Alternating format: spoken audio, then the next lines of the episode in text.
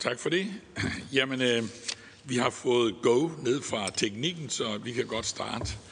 Jeg vil starte med at byde jer først og fremmest hjertelig velkommen, alle jer, der kommer udefra. Vi er glade for, at I er her, og vi er glade for, at I tager tid til det. Vi finder, det er et meget vigtigt emne, så derfor er det også godt, at vi bruger noget fælles tid på det. Det er jo høringen om L 205 om ophavsret. Det går jeg ud fra, det er I alle sammen godt bekendt med. Men uh, altså særlig velkommen til jer oplægsholdere, som har takket jer til at gøre os klogere på det lovforslag og de synspunkter, der knytter sig til lovforslaget. Der er mange og stærke holdninger til det lovforslag. Jeg er ikke sikker på, at I altid tænker over, hvordan uh, man kan se det her ind i Folketinget. Men hvis man har været inde mange år, så kan man hurtigt se, hvornår noget det trækker noget til sig, og hvornår det skyr noget fra sig. I er i den sjældne evne, I gør begge dele. I trækker både noget til sig, men der er også nogen, der gerne ser det væk fra deres hånd så hurtigt som overhovedet muligt, fordi det er dybt kompliceret. Altså, sådan er det jo. Men øh, vi er glade for, at I er her. Og øh, vi må også sige, at øh, det der med ophavsret og at implementere EU-direktiver, det er som hovedregel noget, der godt kan være mange synspunkter på. Vi har jo også kunne læse det i de mange omfattende høringssvar, som vi har fået oversendt fra Kulturministeriet, så I jo ikke ligget på den lade side, når I har skulle sikre jer, at også historien ville vide, hvad I mente øh, på de her tidspunkter. Og det er, kan jeg bare sige, ikke lykkes jer at holde skjult, så øh, det har bredt sig til alle afskygninger. Jeg vil også sige velkommen til de tilhører, som ser og lytter med hjemmefra ved deres skærme. Jeg vil nævne, at udover de kulturvalgsmedlemmer, der fysisk deltager her i lokalet, og øh, om et øjeblik, så vil jeg bare lige bede dem selv om at øh, præsentere dem selv, fordi det synes jeg, det, det, det er meget bedre, end jeg gør det. Øh, men udover dem, så er der også nogen, der er øh, på øh, virtuelt. Det gælder for eksempel Dennis Flytkær, Dansk Folkeparti, og Søren Søndergaard, Enhedslisten. Der kan godt komme nogen på og af. Det kan man nemlig godt i det system, vi har herinde. Men lige nu, der er det i hvert fald de to, vi er på indtil nu. Øh, nu får jeg så at vide, at Janne Jørgensen er også kommet på. Ja, der kan man se. Det går hurtigt, men øh, jeg vil ikke afbryde hele tiden og fortælle, hvem der nu er kommet på Teams. Øh, det vil være en gang, jeg gør det, og det er nu. Høringen i dag er opdelt i tre blokke, og som fokuserer på de dele af lovforslaget, som har givet anledning til størst debat. Det drejer sig om implementering af artikel 15, artikel 17 og lovforslagets paragraf 35. Der er jo en skrab tidsplan, og den vil jeg bede jer være opmærksom på, og jeg håber, vi får en spændende formiddag, og jeg synes bare, at vi skal komme i gang. Og det gør jeg i første runde ved at starte med Kim Valentin, som lige præsenterer sig selv. Så, og I behøver ikke at gøre det længere end bare sådan helt kort, altså hvem I er, men vi vil da godt vide, hvem det er i lokalet. Værsgo. Kim. Tak, jeg hedder Kim Valentin. Det kunne gøres kort. Nu har jeg jo snakket med en masse af jer faktisk øh, løbende, og det er mig, der håndterer lige præcis den her sag øh, i kulturudvalget. Så derfor er jeg selvfølgelig meget spændt på at høre, hvad I har skulle have sagt. Jeg er ikke længere kulturordfører, for vi har lavet et swap i mellemtiden, så er jeg blevet europaordfører. Øh, men øh, jeg sidder stadig i kulturudvalget. Tak. Jeg hedder Rasmus Nordqvist fra SF Medieordfører, og synes jo, det er en fornøjelse at sidde med det her lovforslag, fordi vi kender det jo helt tilbage fra, da direktivet blev diskuteret, som jo er det, øh, vi sidder og skal udmynde. Kasper Sandkær fra Socialdemokratiet, øh, medieordfører, har også set meget frem til i dag. Vi har jo talt sammen på kryds og tværs, øh, men jeg synes egentlig, øh, det bliver rigtig godt, og jeg tror, vi er mange, der har glædet os til at få den dialog også på tværs mellem jer og, og os. I dag ser frem til nogle gode timer, og så skal jeg måske lige sige, at jeg har min partifælle, Mogens Jensen, jeg tror, han, han kommer ind lige om lidt igen, som er næstformand i Kulturudvalget også med. Tak. Birgitte Bergmann, Konservativ Folkeparti. Jeg har også glædet mig til at se jer fysisk i dag alle sammen. Vi har også talt sammen, øh, og jeg er rigtig glad for, at øh, vi får mulighed for at få belyst øh, flere sider af, af det her, fordi det er en meget komplekst øh, øh, direktiv og lovforslag i det hele taget. Så tak fordi I mødte op. Og jeg hedder Jens Rode, og jeg synes, det er et genialt direktiv. Og det tillader jeg mig at sige, fordi jeg selv har været med til at skrive det, og det er der aldrig nogen, der tror på, når man siger det. Men alle jer, der sidder derovre, I ved, at det er rigtigt. Og at jeg har brugt øh, seks år af mit liv på øh, det her direktiv, for det er nemlig hammer kompliceret, og det har været genstand for en usædvanlig voldsom og følsom øh, diskussion. Jeg fik 73.000 mail i løbet af et døgn fra folk, der protesterede over det her direktiv, artikel 15 og 17. Øhm, og øh, ja, der blev kørt øh, rimelig øh, voldsomt øh, på i en, øh, en tid. Så jeg har haft øh, rigtig mange timer og også mange følelser, mange sjove oplevelser øh, med det her direktiv, og nu er jeg safthusen glad for, at vi er ved at begynde at se en anden på, at der skal implementeres. Men det skal også implementeres efter direktivets ånd, og det er det helt, helt afgørende for øh, mit vedkommende og for øh, vores vedkommende. Artikel 15 og artikel 17 er ikke skrevet for sjov. Hvert eneste ord er lagt på en guldvægt, og det synes vi er vigtigt, at regeringen husker, når den lægger lovforslaget frem. Ja. Og den sidste, der får mulighed for at præsentere sig, bliver Mogens Jensen. Værsgo. Tak, øh, Mogens Jensen. Øh, ja, medlem af øh, Kulturudvalget, arbejdet med mediepolitik, som flere af jer vil vide, i mange, mange år. Og Øh, derfor også selvfølgelig super interesseret i, hvad I har at sige om det her vigtige direktiv og lovforslag. Og udover det, så er han min dygtige næstformand, som jeg sætter stor pris på. Han er nærmest altid til rådighed. Så uh, tusind tak. Vi er klar. Den første, jeg giver ordet, uh, bliver jo selvfølgelig Louise Brinker fra Danske Medier. Værsgo.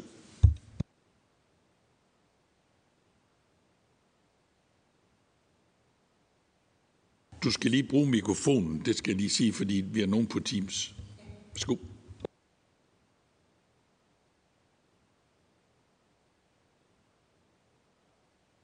Det er jo selvfølgelig omvendt. Det er ikke grønt. Godt.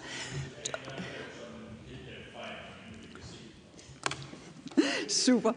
Men så vil jeg nu, præcis så er vi der også ved hvad angår præsentation, sige tusind tak for, at vi må komme her i dag og være med til at belyse detaljerne i det her lige præcis voldsomt komplicerede lovforslag.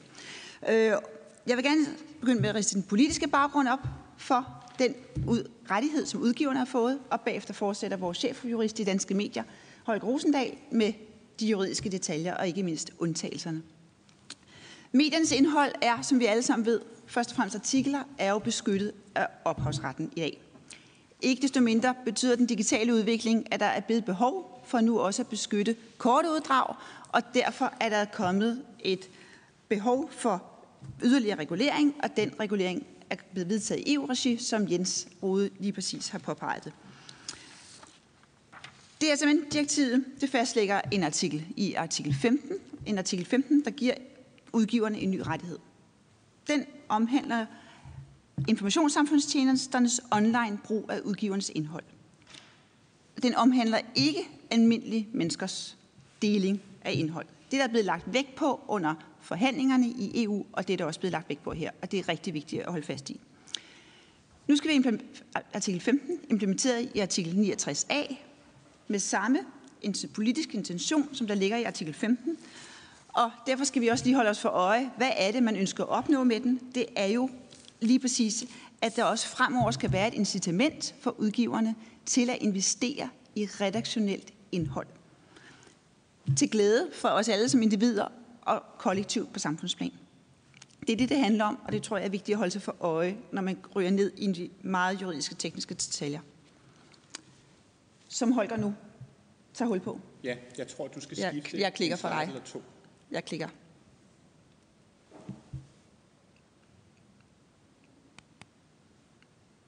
Den er lidt langsom. Yes. Og en til. Og en til. Godt. Sådan. Tak for ordet. Uh, ja, jeg vil som sagt kort oprise indholdet af denne her nye udgiverrettighed i lovforslagets paragraf 69a. Der er tale om en eneret for udgivere af pressepublikationer til at enten tillade eller forbyde, at informationssamfundstjenester, det er sådan nogle, som vi har siddende her ved bordet, anvender udgivernes pressepublikationer online. Øhm, lovforslaget indeholder ligesom direktivet tre undtagelser til eneretten. Den første undtagelse om individuelle brugeres anvendelse er for så vidt overflødig. For individuelle brugeres private eller ikke-kommercielle anvendelse af pressepublikationer er slet ikke omfattet af den ene ret, der fremgår af stykke 1. Øh, den ene ret vedrører som nævnt kun informationssamfundstjenester. Undtagelsen vedrørende hyperlinks er derimod vigtig.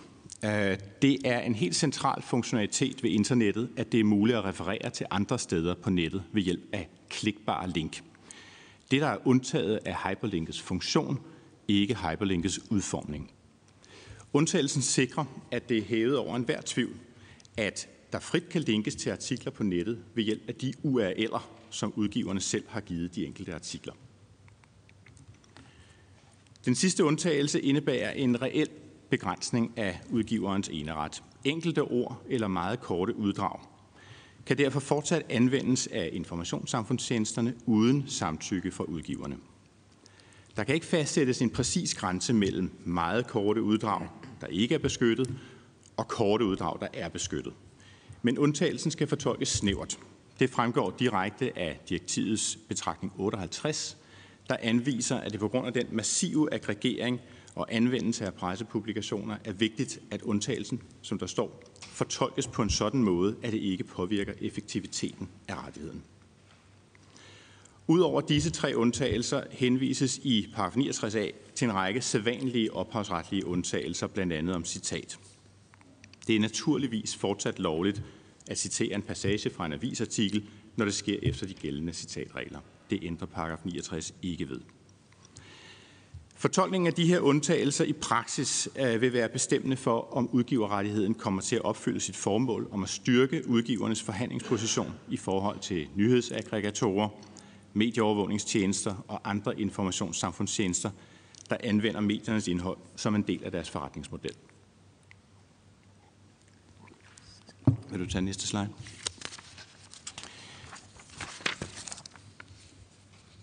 Nyhedstjenester og andre informationssamfundstjenester skal fremover have udgiverens samtykke, så frem de ønsker at anvende mediernes indhold i deres kommercielle online-tjenester. Det er med andre ord op til den enkelte udgiver at bestemme om, og i givet fald på hvilke vilkår, man ønsker at licensere udnyttelsen af indhold fra udgiverens publikationer. Det kan blandt andet afhænge af, udgivernes øh, forskellige forretningsmodeller. Facebook, som får ordet om et øjeblik, er ikke umiddelbart berørt af paragraf 69a, da det er Facebooks brugere, der deler indhold, og ikke Facebook selv.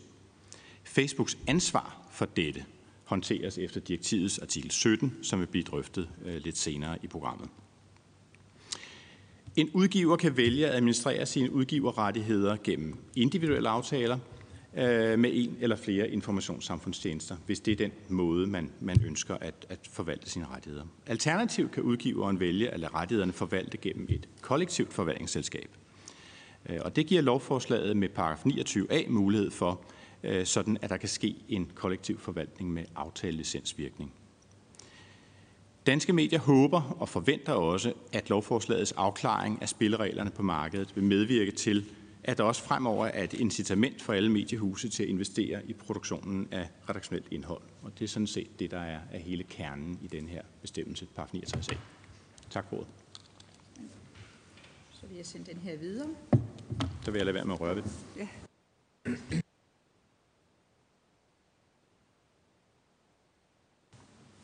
Så. Jamen, øh, tak for ordet. Jeg prøver lige at finde over til næste hold slides. Uha, der kommer noget der.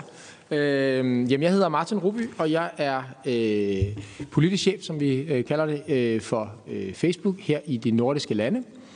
Øhm, og, øh, og jeg vil starte med en, sådan en kort indflyvning til det med lidt øh, øh, overordnede betragtninger i forhold til det her med, hvad, altså Facebook, relationen mellem Facebook og, og medier. Og øh, helt overordnet så... Øh, Øh, så er det jo rigtigt, det Holger lige her siger, at faktisk så er artikel, nu er vi i artikel 15-blokken her i dag, men artikel 17 er nok øh, noget af det, jeg også kommer til at tale lidt mere om lidt senere her. Men, øh, men nu starter med det overordnede. Og helt overordnet, så fungerer det jo sådan med nyheder og Facebook. Jeg har jo også øh, snakket med mange af jer, så jeg vil det være en ren gentagelse for nogle af jer, men nu gør jeg det alligevel. Øh, og det er, at jo øh, sådan, at brugerne nyheder kan kun ligge på Facebook af to grunde i Danmark. Og det er, at enten så har nyhedshusene selv lagt det op, eller også så har deres øh, brugere lagt det op. Der sidder ikke nogen Facebook-folk og tager nyheder og lægger dem op på Facebook. Øhm, og øh, når det er sagt, så øh, øh, betyder det også, at, at noget af det, der blev sagt i starten af debatten for nogle måneder siden, i hvert fald i den offentlige debat, var lidt øh, hårdt, synes jeg, noget af det, når der blev snakket om, at vi sad og at der var tale om tyveri af nyhedsindhold osv. Det, det, det synes jeg er svært at genkende, når vi i hvert fald ikke på nogen måder... Øh, der er ingen fra Facebook, der sidder og, plø, og løfter indhold over på Facebook. Det er, det er kun nyhedshusene øh, eller deres brugere. Når det så er sagt, Øh, så ser vi på tallene. Øhm, sidste år der lagde 67 forskellige danske mediehuse 196.402 artikler op på Facebook. Eller ikke artikler, men nyhedslinks op. Øh, det svarer til cirka 22 øh, stykke i timen helt året rundt hver eneste dag øh, året rundt. 22 øh, stykker øh, nyhedsindhold, kan man sige, eller links til det op på, øh, på Facebook. Vi har ikke, øh, det er jo ikke noget, som nogen har bedt dem om at gøre. Det er noget, de gør, fordi de gerne vil have trafik, og det er super duper godt. Øh, også for os, men det er det jo især for medierne, fordi øh, medierne fik faktisk øh, 1,3 milliarder klik ud af at lægge de artikler op, eller de links op. Og 1,3 milliarder klik, der skal man huske på, at hver eneste af de klik har en værdi. Øh, og det kan være stort eller lille, afhængig af, hvad der så sker derefter, når, når der bliver klikket på det. Men, øh, men hver eneste øh, lille øh, link øh, har, et, har en værdi for, for medierne. Og, øh, og det betyder, hvis du vurderer det sådan konservativt, øh, vores egen folk siger, at det ligger måske på, øh, på et noget større tal, men, men hvis man vurderer det meget øh, konservativt øh, med Deloitte-tal, så vil det ligge i omegnen af 400 millioner kroner, øh, som de 1,3 milliarder øh, klik vil øh, have i værdi. Og, øh, og det svarer vel i omegnen øh, af, hvad den danske mediestøtte sådan set er til, øh, ja, til medierne. Øhm, så det er, øh, det er alligevel et stort tal, øh, og det, alt det her er jo sådan set en rigtig, rigtig god ting. Øh, det betyder sådan set bare, at øh, det betyder sådan set bare, at, øh, altså, at, at Facebook er en god platform for, øh, for danske mediehuse, og det er rigtig, rigtig godt. Det vil vi gerne være. Øh, og vi vil gerne have, at, øh, at de, øh, altså, vi vil gerne, ikke fordi vi får noget for, altså der er ikke så meget forretning i det for os, for at være helt ærlig, øh, fordi der er kun 3% af danskerne, det er Danske Mediers undersøgelser, der viser det, at 3% af danskerne siger, at de går til Facebook for at finde nyheder øh, som deres primære nyhedskilde. Øh, vi kan selv se, at i omegnen af 4% af det indhold, der bliver set i newsfeed ud over kloden, øh, er nyhedsstof. Øhm, så vi taler, at det, altså, øh, i mængden af ting, der ligger på Facebook, der er øh, nyhedsindholdet et lille hjørne. Det er det ikke for os, der sidder her i dag, vil jeg tro. Der vil jeg tro, at det fylder, der fylder medier og politik nok en del, men for, for, for, fleste, for de fleste mennesker fylder det faktisk mindre, end man tror. Øhm, vi har også nogle andre initiativer, fordi vi vil jo rigtig gerne have nyhedsindhold på platformen. Vi synes, det er godt for samfundet, godt for debatten, godt for demokratiet. Øhm, og det betyder også, at vi jo også prøver at understøtte på andre måder. Altså det betyder også, at vi for eksempel har lavet sådan et øh, nyhedsacceleratorprogram, der kører lige nu i Danmark, hvor blandt andet Nordjysk er med, og bydelsaviserne er med osv. Øh, vi har også et øh, træningsprogram, der kører til efteråret i noget, der hedder øh, Nordic Journalism Center osv. Så vi prøver sådan set at se, om vi kan opbygge bedre partnerskaber med medierne, også i de kommende år. Det vil vi, det vil vi rigtig gerne. Øhm. Nå, når vi så vender vi os til selve loven her, øh, L205, øh, så synes vi sådan set grundlæggende, at det er rigtig fornuftigt at få lavet nogle nye, øh, solide regler på copyright-området. Øh, vi har jo øh, grundlæggende øh, faktisk i nogle år efterlyst øh, flere regler omkring det digitale, om det handler om indhold, eller om det handler om politisk annoncering, om det handler om privacy, så vil vi sådan set gerne have flere regler, og det gælder også på copyright. Øh, vi er godt klar over, at, at, det, øh, at det, det, det, det er der brug for, for at have en mere moden tilgang til det, til det digitale. Når vi så kigger konkret på L205, så øh, synes vi, øh, som det også blev fremhævet før af, af, af, af Jens Rode, så at det her med, at øh, man laver, altså at direktivet er jo lavet som et, hver eneste ord betyder noget, og det er jo, det er jo, det er jo kompromis, der er lavet øh, efter lange, tunge diskussioner. Det betyder også, at man, vi synes, man skal passe meget på med, når man begynder at pille ved direktivet. Øhm, og, øh, og vi håber sådan set på en meget ensartet implementering over hele Europa. Øh, det tror jeg sådan set vil være bedst for alle parter, øh, at man, at man gør det. Øhm, helt konkret så er der tre områder, vi vil sætte fingeren på, øhm, og det, de to af dem er ikke så vigtige, vil jeg sige. Øh, øh det er ikke så meget noget, vi går ned i, men den første, det er det, der handler om ophavsretslicensnævnet. Øhm, for det har faktisk været svært for os at vurdere, hvad præcis det her ophavsretslicensnævns rolle er og beføjelser er. Øh, og det kan være, det er os, der ikke er kloge nok, men, øh, men det er i hvert fald, vi synes, det har været, øh, været uklart for os, øh, hvornår de kommer på banen, øh, hvem der kan bringe dem på banen, øh, i hvor meget der skal til, før de kommer på banen. Er det efter et forhandlingsmøde? Er det efter øh, en mail, der ikke bliver besvaret? Er det efter et forhandlingsforløb? Øh, kan de selv gå på banen? Øh, alle de her ting synes vi står øh, uklart, og det ville være rart, hvis det blev præciseret. Og så øh, noget andet, som er mere afgørende måske, det er det her med, øh, altså er deres afgørelser bindende, øh, når ophavsretslicensnævnet eller nævnet øh, kommer på banen i en forhandling, øh, er, det så, er det så bindende, det de, øh, den afgørelse, de så laver? Er det bindende for parterne? Det kan også være igen, at det er øh, soleklart for alle andre. Det har det ikke været for os. Øhm, og, øh, og det gør os øh, lidt utrygge, fordi vi mener, at det vil være, hvis det er bindende aftaler, så vil, øh, eller bindende afgørelser, så mener vi, det er et problem i forhold til aftalefriheden, fordi jo grundlæggende på markedet er det jo sådan, at der er jo ikke nogen, der skal tvinges til at købe eller sælge noget, de ikke vil købe eller sælge. Øh, og, øh, og derfor er det et afgørende brud med, øh, hvis det er sådan, at de kan gå ind og diktere en aftale, øh, og at det i øvrigt er obligatorisk at bruge dem, for det er den anden pointe. Øh, er de obligatorisk at bruge det her nævn? Det har vi også været lidt i tvivl om, øh, for, at vise det, for at vise det, der hedder bedste indsats. Øhm, så der er nogle ting omkring det her ophavsretslicensnævn, som vi synes, der er, øh, der er besværlige. Hvornår kommer de i banen? Hvad er deres rolle? Hvad er deres mandat?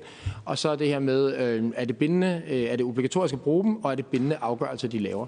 Øhm, det synes vi er, altså det går videre i så fald end direktivet, er også vores juristers vurdering.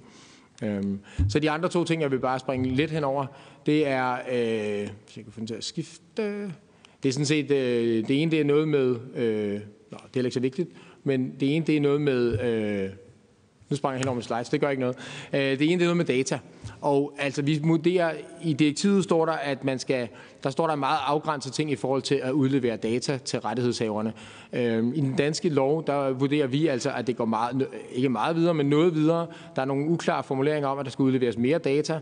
Øh, og der er vi faktisk altså, helt grundlæggende i tvivl om, det i virkeligheden øh, harmonerer med, med databeskyttelseslovgivningerne, der er. Øh, altså kommer man i virkeligheden i konflikt med noget af det? Har man tænkt, er vi sikre på, at Danmark er på sikker grund der? Det er vi faktisk ikke sikre på.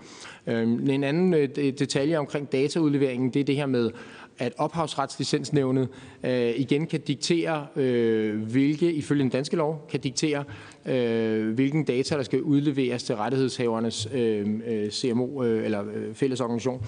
Og det vil være igen noget, hvor vi vurderer, at det er, øh, altså, at der tror jeg, at Danmark godt kan komme på gyngende grund i forhold til øh, databeskyttelsesreglerne, men, øh, men det er vores vurdering for vores jurister. Og den sidste ting, jeg havde på listen, det er sådan set i forhold til det her med øh, straffe, altså straffe for ikke at overholde øh, øh, reglerne i det her.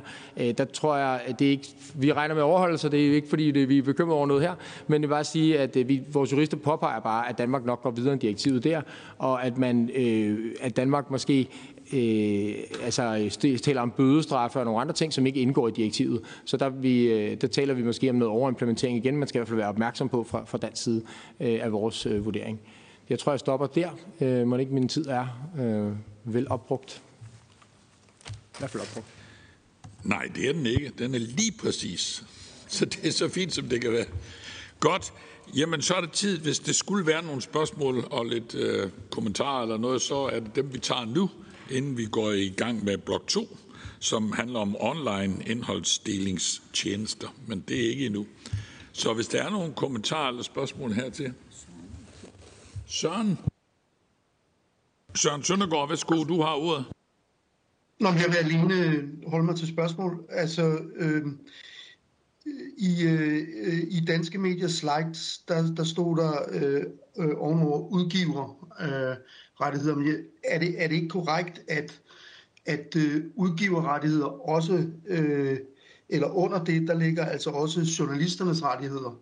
Øh, og at journalister også indgår i forvaltningsorganisationen. Så det er en, det er en rettighed, der ikke kun kommer, og nogle, der kommer udgiverne til gode, men i det omfang, der er nogle penge i det, så er det også noget, der skal deles med, med, med journalister og eventuelt andre. Det vil jeg bare lige godt øh, have bekræftet, fordi det, blev, det fremgik ikke. Øh, og så, så i forhold til, til Facebook, altså øh, jeg forstod ikke helt, altså det, det er klart, der er nogle uklarheder, og derfor har vi blandt andet også ønskede, at der skulle være en revisionsbestemmelse relativt hurtigt. Øh, men øh, mener I, at det er muligt at afklare alle de uklarheder, I nævner, før man ligesom går i gang? Altså hele pointen er jo at skabe et system, hvor parterne finder sammen. Og spørgsmålet om, hvor man ender, handler jo om, hvordan parterne finder sammen. Eller mener I, at de ting kan afklares på forhånd? Tak. Vi samler lige sammen de spørgsmål, vi har her. Og den næste, det er Kim Valentin. Værsgo. Ja, det er bare en øh, uddybning fra Martin Ruby øh, på, at øh, der var nogle områder, hvor at Facebook mener, at det bryder med lovgivningen, eller, eller altså, måske var dine formuleringer ikke sådan helt så tydelige, og derfor mit spørgsmål er, er Facebooks holdning, at det bryder med eksisterende lovgivning på de områder, hvor du lige rejste flaget? Tak for det. Så er det Mogens Jensen. Ja, tak. Og det er jo faktisk også til, øh, til, til, til Martin. Altså, og nu bliver der nævnt de her øh, øh, de her kliks, som øh, nyhedsmedierne øh, får, og som I så anslår til en eller anden øh, værdi, 400 øh, millioner øh, kroner.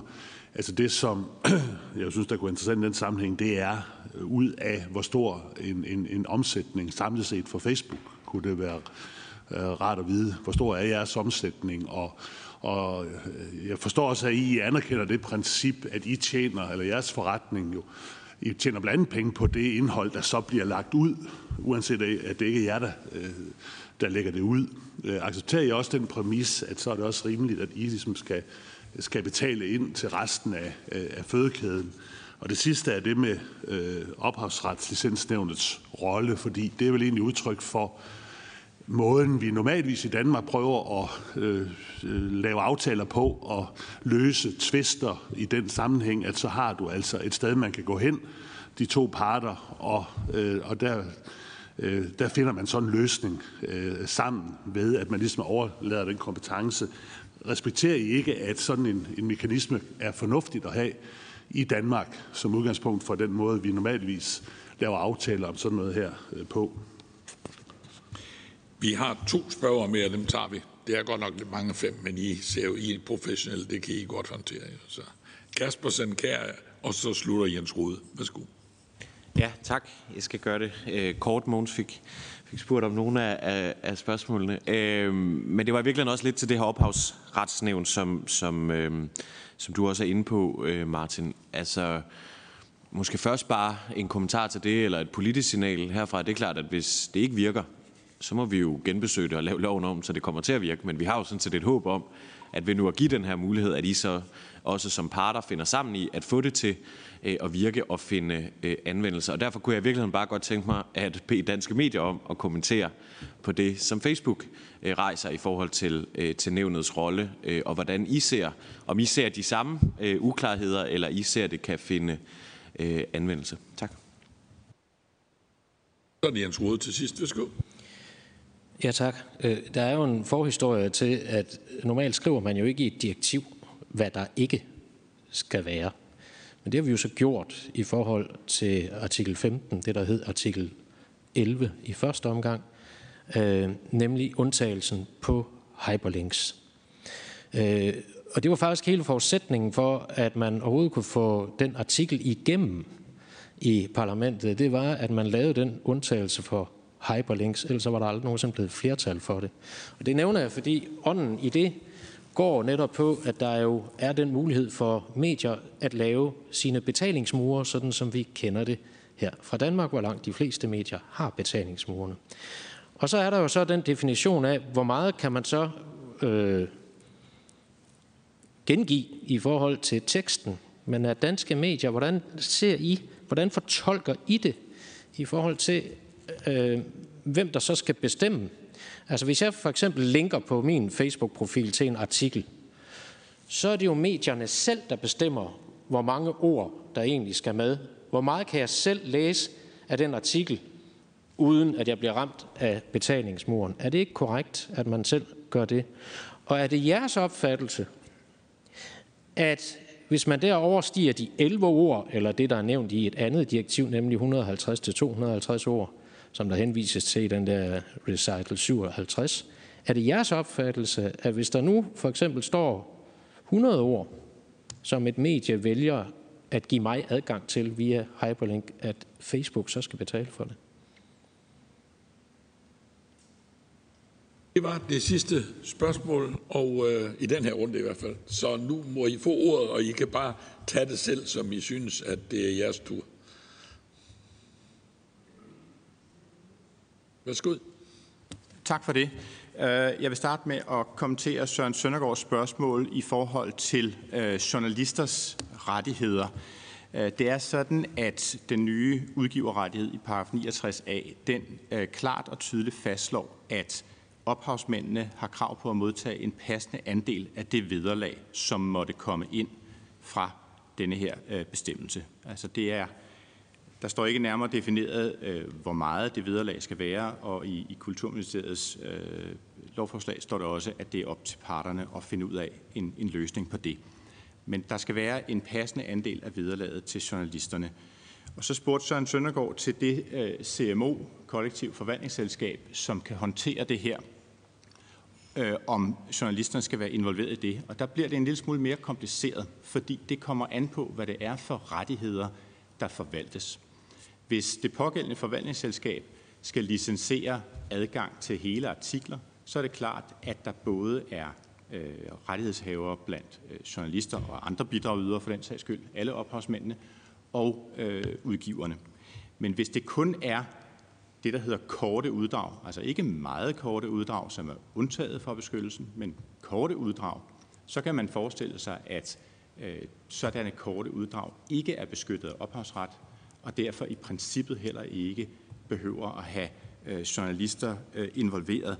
Øh, det er op til det pågældende CMO at finde ud af, hvad er det, der er efterspørgsel efter i markedet? Hvad er det, informationssamfundstjenesterne ønsker at indgå aftaler om? Og så må man jo tage bestik af, øh, hvilke rettigheder, der udnyttes i den forbindelse. Øhm, Kasper Sandkær bad os kommentere øh, Facebooks øh, bemærkninger om ophavsretslicensnævnet. Jeg skal skynde mig at sige, at ophavsretslicensnævnet er også noget, der er relativt nyt for os. Vi har ikke øh, tidligere øh, haft øh, kontakt med ophavsassistensnævnet. Der sidder folk omkring bordet her, som er langt, langt mere rutineret i, i det. Øh, men det er jo ikke sådan, at ophavsretslicensnævnet kan tvinge nogen til at indgå en aftale. Det fremgår også af bemærkningerne til lovforslaget. Men er man i gang med en forhandling, og støder man øh, på et tidspunkt på uløselige problemer, man vil sådan set gerne have en aftale, men man kan ikke blive enige om vilkårene, så er ophavsretslicensnævnet der til at hjælpe parterne til at finde en fornuftig løsning på, øh, hvordan den aftale bør se ud. Øhm, endelig Jens Rode, Hyperlinks betalingsmure, og dit spørgsmål var vel dybest set, hvordan ser det ud, hvis mediet vælger at øh, lægge øh, en del af en artikel ud, for eksempel 100 ord, som helt klart er omfattet af den nye rettighed. Det er muligvis også omfattet af ophavsret, som vi kender det i dag. Men der er det korte budskab herfra, at vi ser sådan på det, at hvis det er mediet selv, der lægger og bestemmer, hvad det er for indhold, der gøres tilgængeligt, uanset om det indhold også findes bag en betalingsmur eller ej, så er det ikke noget, der også skal betales for eller indgås aftale om øh, efter artikel 15, paragraf 69a.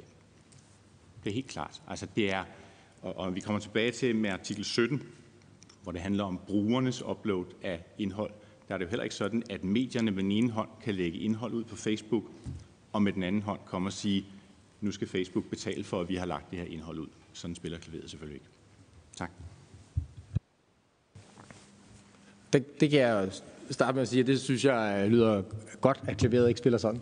Øh, og øh, ja, på de spørgsmål, der kom her til, til os, øh, eller til mig, øh, så for at starte et eller andet sted, øh, i forhold til det her med øh, nævnet, øh, som der var flere, der spurgte til. Øh, Ja, men altså, hvis, øh, igen, altså, vi har været i tvivl om det her med, hvor bindende det var. Og hvis Holger, han siger her, at øh, nævnets afgørelse er ikke bindende, ingen kan blive tvunget ind til en aftale, øh, så hørte jeg da rigtigt på det, ikke? Så, undskyld. Nej, jeg har ikke sagt, at nævnets afgørelse ikke er bindende. Jeg har sagt, at der ikke er nogen, der kan tvinge jer til at øh, indgå en aftale. Men hvis I ønsker en aftale, ja. så kan ophavsassistensnævnet hjælpe med Super at få. Fordi det er jo også, og tilbage til det, der, jeg tror, det var Mogens, der også spurgte til det her med, om, om vi øh, slet ikke kunne lide nævnet. Øh, jo, vi, vi ser det øh, som en fin idé, at man har en, en tredje part, der kommer ind og prøver at hjælpe forhandlingerne øh, altså på vej øh, og, øh, og prøve at få øh, de to parter til at mødes. Så det har vi øh, bestemt ikke noget problem med, og det er jeg enig i, det virker som en meget dansk måde at gøre tingene på. Øh, så det er vi ikke noget problem med. Der, hvor vi har problem med det her, det er jo det der med, at vi har været i tvivl om, om der er et eller andet form for tvangselement i det, at vi ligesom bliver tvunget til øh, at indgå en øh, aftale, som vi egentlig ikke øh, vil indgå. Øh, det synes vi jo vil være et brud med almindelige principper. Og så øh, jeg synes jeg stadig, det er lidt uklart det her med, om det er obligatorisk at benytte nævnet, fordi der står noget omkring det her med bedste indsats, at, øh, at der, der står inklusiv brugen af nævnet, mener jeg, i artikel 17 sted, eller i Øh, men, men, det, men det, så det er i hvert fald noget af det, vi, vi synes, der er øh, uklart for os, og som vi bestemt ikke synes, at det skal være tilfældet, at det skal være obligatorisk at benytte det for at kunne leve op til bedste indsats. Øh, Derudover i forhold til omsætning, øh, det var Mogens spurgte til det. Jeg aner simpelthen ikke, at Facebooks omsætning er, men den er jo kæmpestor. Øh, det er jeg helt med på.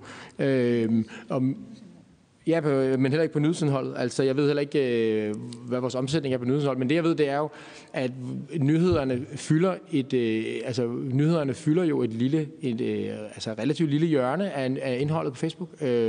Og altså, så det er ikke noget, vi Altså nyhed er ikke et, og et, et profitområde for os øh, på den måde. Øh, øh, fordi at vi, øh, altså, vi tjener penge på, at, øh, at vi kan vise reklamer til de her mange mennesker, der er. I Danmark er der 3,5 millioner danskere, som er inde på Facebook hver dag, over 4 millioner hver måned, øh, og, øh, og de ser på alt muligt indhold. Altså, men de ser mere på feriebilleder, end de ser på øh, artikler for politikken.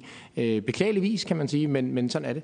Øh, så tjener vi penge på øh, indholdet? Ja, det gør vi jo, fordi vi tjener penge på, at folk er på vores platforme, og de er der jo, fordi de kan øh, dele øh, ting med andre og se andres venner og bekendte osv men også nyhedsstof, og også følge politiske debatter. Så det er sådan lidt øh, en, en, en stor øh, samlet klump af ting, øh, som folk interesserer sig for. Øh, men igen tilbage til tallene kan vi jo se, at der er 3% af danskerne, der angiver, at øh, Facebook er deres primære kilde til nyhedsindhold, og der er cirka 4% af indholdet i newsfeed globalt, som øh, er, er nyhedsindhold øh, på Facebook. Øh, altså, så, så der er 96 procent af andet, der er.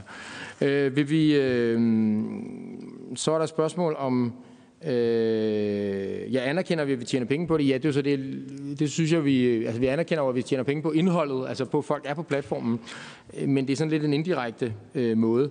Øh, der er ingen tvivl om, tror jeg, det tror jeg også, jeg har skrevet til nogle af jer, men altså at relationen mellem Facebook og, dans, og, og medierne er altså uigendriveligt til fordel for medierne økonomisk set. Altså sådan er det i dag. Det, altså, det, det kan, synes jeg er øh, altså, uigendriveligt. Altså, øh, fordi der ryger 1,3 milliarder klik den vej i 2020 alene til danske mediehuse på baggrund af det, de lægger ud. Og det er rigtig, rigtig godt, og vi vil da gerne have det bliver endnu mere. Og, altså, vi vil gerne hjælpe, hvis vi kan med det, at få, få skabt endnu mere trafik den vej over. Så spørger jeg spørger Kim Valentin i forhold til, bryder det med loven, de ting, vi påpegede før? Altså, det afhænger, af, øh, øh, det afhænger jo af øh, spændviden af det, der står. I forhold til for eksempel det med dataudleveringen. Det er jo der, hvor vi tænker, at hvis at Danmark går sådan set videre end det, der står i direktivet af vores, op, af vores læsning af, af den danske lov, øh, i forhold til dataudlevering, og, at, øh, og vi er bare simpelthen usikre på, om Danmark egentlig, altså om Kulturministeriet har, øh, om de allerede har klaret af i forhold til øh, databeskyttelsesreglerne, øh, hvad det vil betyde, det, det som de har skrevet i den danske lov. Øh, så det er sådan set et flag, vi rejser der for at sige, at der, der tror vi altså godt, der kan være et problem. Øh, og så var der det her med Sønder, Søren Søndergaard spurgte, om alle uklarheder kan afklares øh, før starten, eller er det noget, der må, øh, der må gøre, ske over tid. Øh, altså i forhold til nævnet, øh, der vil vi helt klart foretrække, at det var meget, altså om, at det var afklaret fra start, om det er obligatorisk, at man får at leve op til bedste indsats, at man så skal benytte nævnet. Øh, og også, vi vil også gerne have større klarhed omkring øh, det her med, hvornår de kommer på banen. Øh, Øh, men ellers er det klart, at nogle ting vil, vil blive afgjort øh, ad over, havde han sagt, øh, i forhandlingerne. Øh, hvis der er noget, jeg har sprunget over, så må I, må I bare lige vende tilbage. Tak for det. Hermed afslutter vi den runde, og det passer. Nej, Jeg er nødt til at sige, du, du kan desværre ikke få ordet. For det er fordi, at jeg er nødt til at være lidt... Uh, jeg, jeg ved, hvad der sker med tiden, men jeg er også sikker på, at det er fornuftigt, det du siger. fordi du fik ingen svar. Nå, okay, det, det er selvfølgelig ked af. Er der nogen, der kan give et svar til en, der mener, at han ikke fik svar? Det får man jo lov til. Det er jo ikke et nyt spørgsmål. Det var bare det, der blev stillet.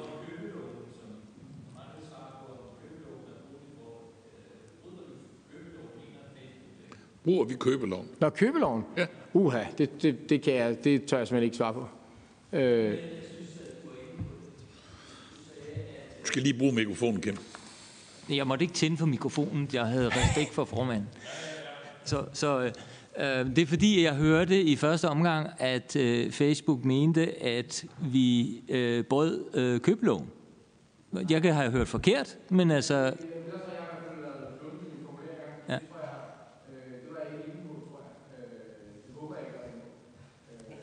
Fint. Super. Således er vi både opmuntret og afklaret, så nu kan vi gå videre til næste spørgsmål, eller til næste blok. Det er online indholdsdelingstjenester. Og fælles tema for oplægsholdere i blok 2, artikel 17, beskyttelse af rettigheder og ansvar med øh, ved uploading og deling. Og den første, der har ordet, er, er øh, Christine Sørensen fra Google. Værsgo, ordet er dit. Tak skal I have. Øh, og jeg må også med det samme sige, at øh, meget af den foregående blok øh, jo i høj grad også handlede om Google, så jeg tror også, det vil være hensigtsmæssigt, øh, håber jeg, for de fleste, hvis jeg også kommer ind på artikel 15 øh, i det her. Øh, og så selvfølgelig også tager imod spørgsmål bagefter. Men ja, det er den flotte forside, og jeg prøver at komme videre. Jo, altså. Øhm, Google tjener Ups.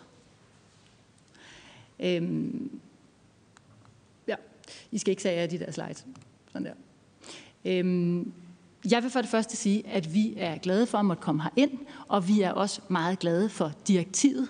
Og det, jeg kommer til at sige i dag, det er i høj grad øh, nogle, øh, nogle, nogle, nogle øh, pointer omkring klarhed i teksten. For det er klart, at det er noget, vi går meget op i, fordi vi vil jo meget gerne overholde teksten øh, så hurtigt vi kan, og så godt vi kan. Øh, så derfor er de pointer, jeg giver i dag, det er øh, i forhold til klarhed. Sådan. Og først vil jeg lige sige, for det kommer også lidt op fra Mogens før, øh, altså Google tjener penge på reklamer. Øh, og nu ved jeg ikke, om I kan se det deroppe, men der er forskellige søgninger. Der er en på Brexit, og der er en på blomster. Og det, man kan se tydeligt, det er, at det, vi tjener penge på, det er blomsterreklamer. Øh, det er ikke øh, nyheder, som der ikke er reklamer i forhold til. Jeg tror også godt, jeg kan sige, du spurgte lidt omkring det her med omsætning. Og der er vi kommet det lidt tættere, og jeg vil ikke tage på, til citat, fordi det er sådan noget, der ændrer sig hele tiden. Men det er en ganske lille omsætning, der overhovedet er på nyhedsindhold omkring Google.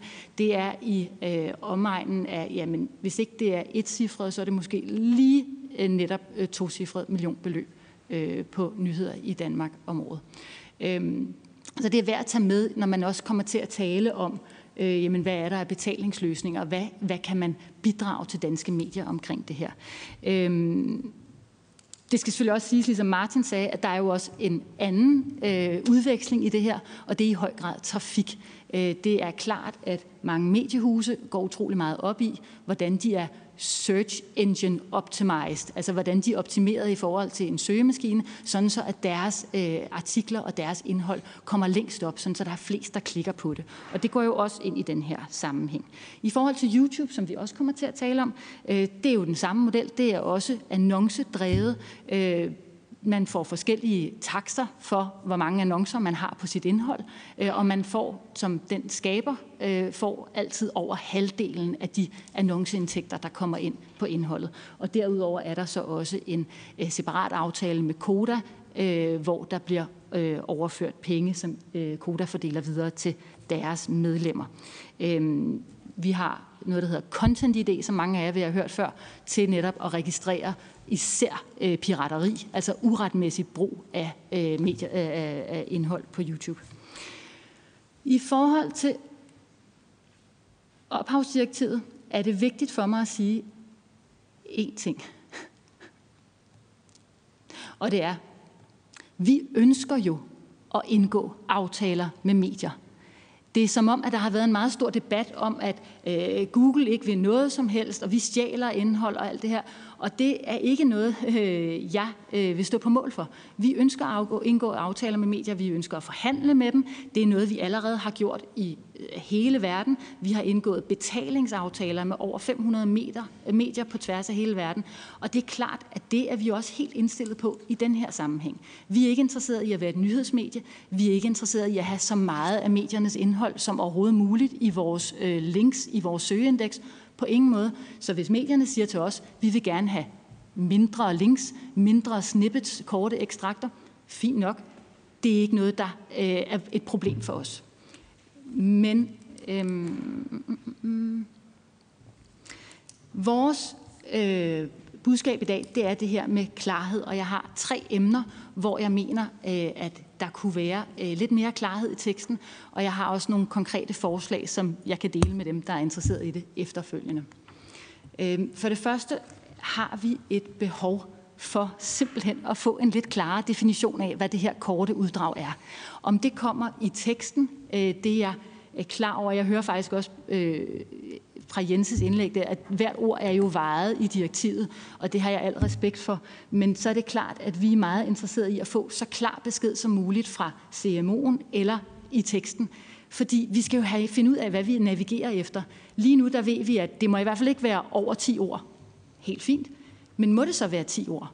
øh, i links, som I kan se lidt svært, øh, når der er nyheds, øh, Øh, øh, indhold på, når man søger efter en, en artikel, så kommer der tit et lille billede frem og en overskrift. Og det er sådan, som vi ser, jamen, det er den måde, man sender mest trafik videre til medierne.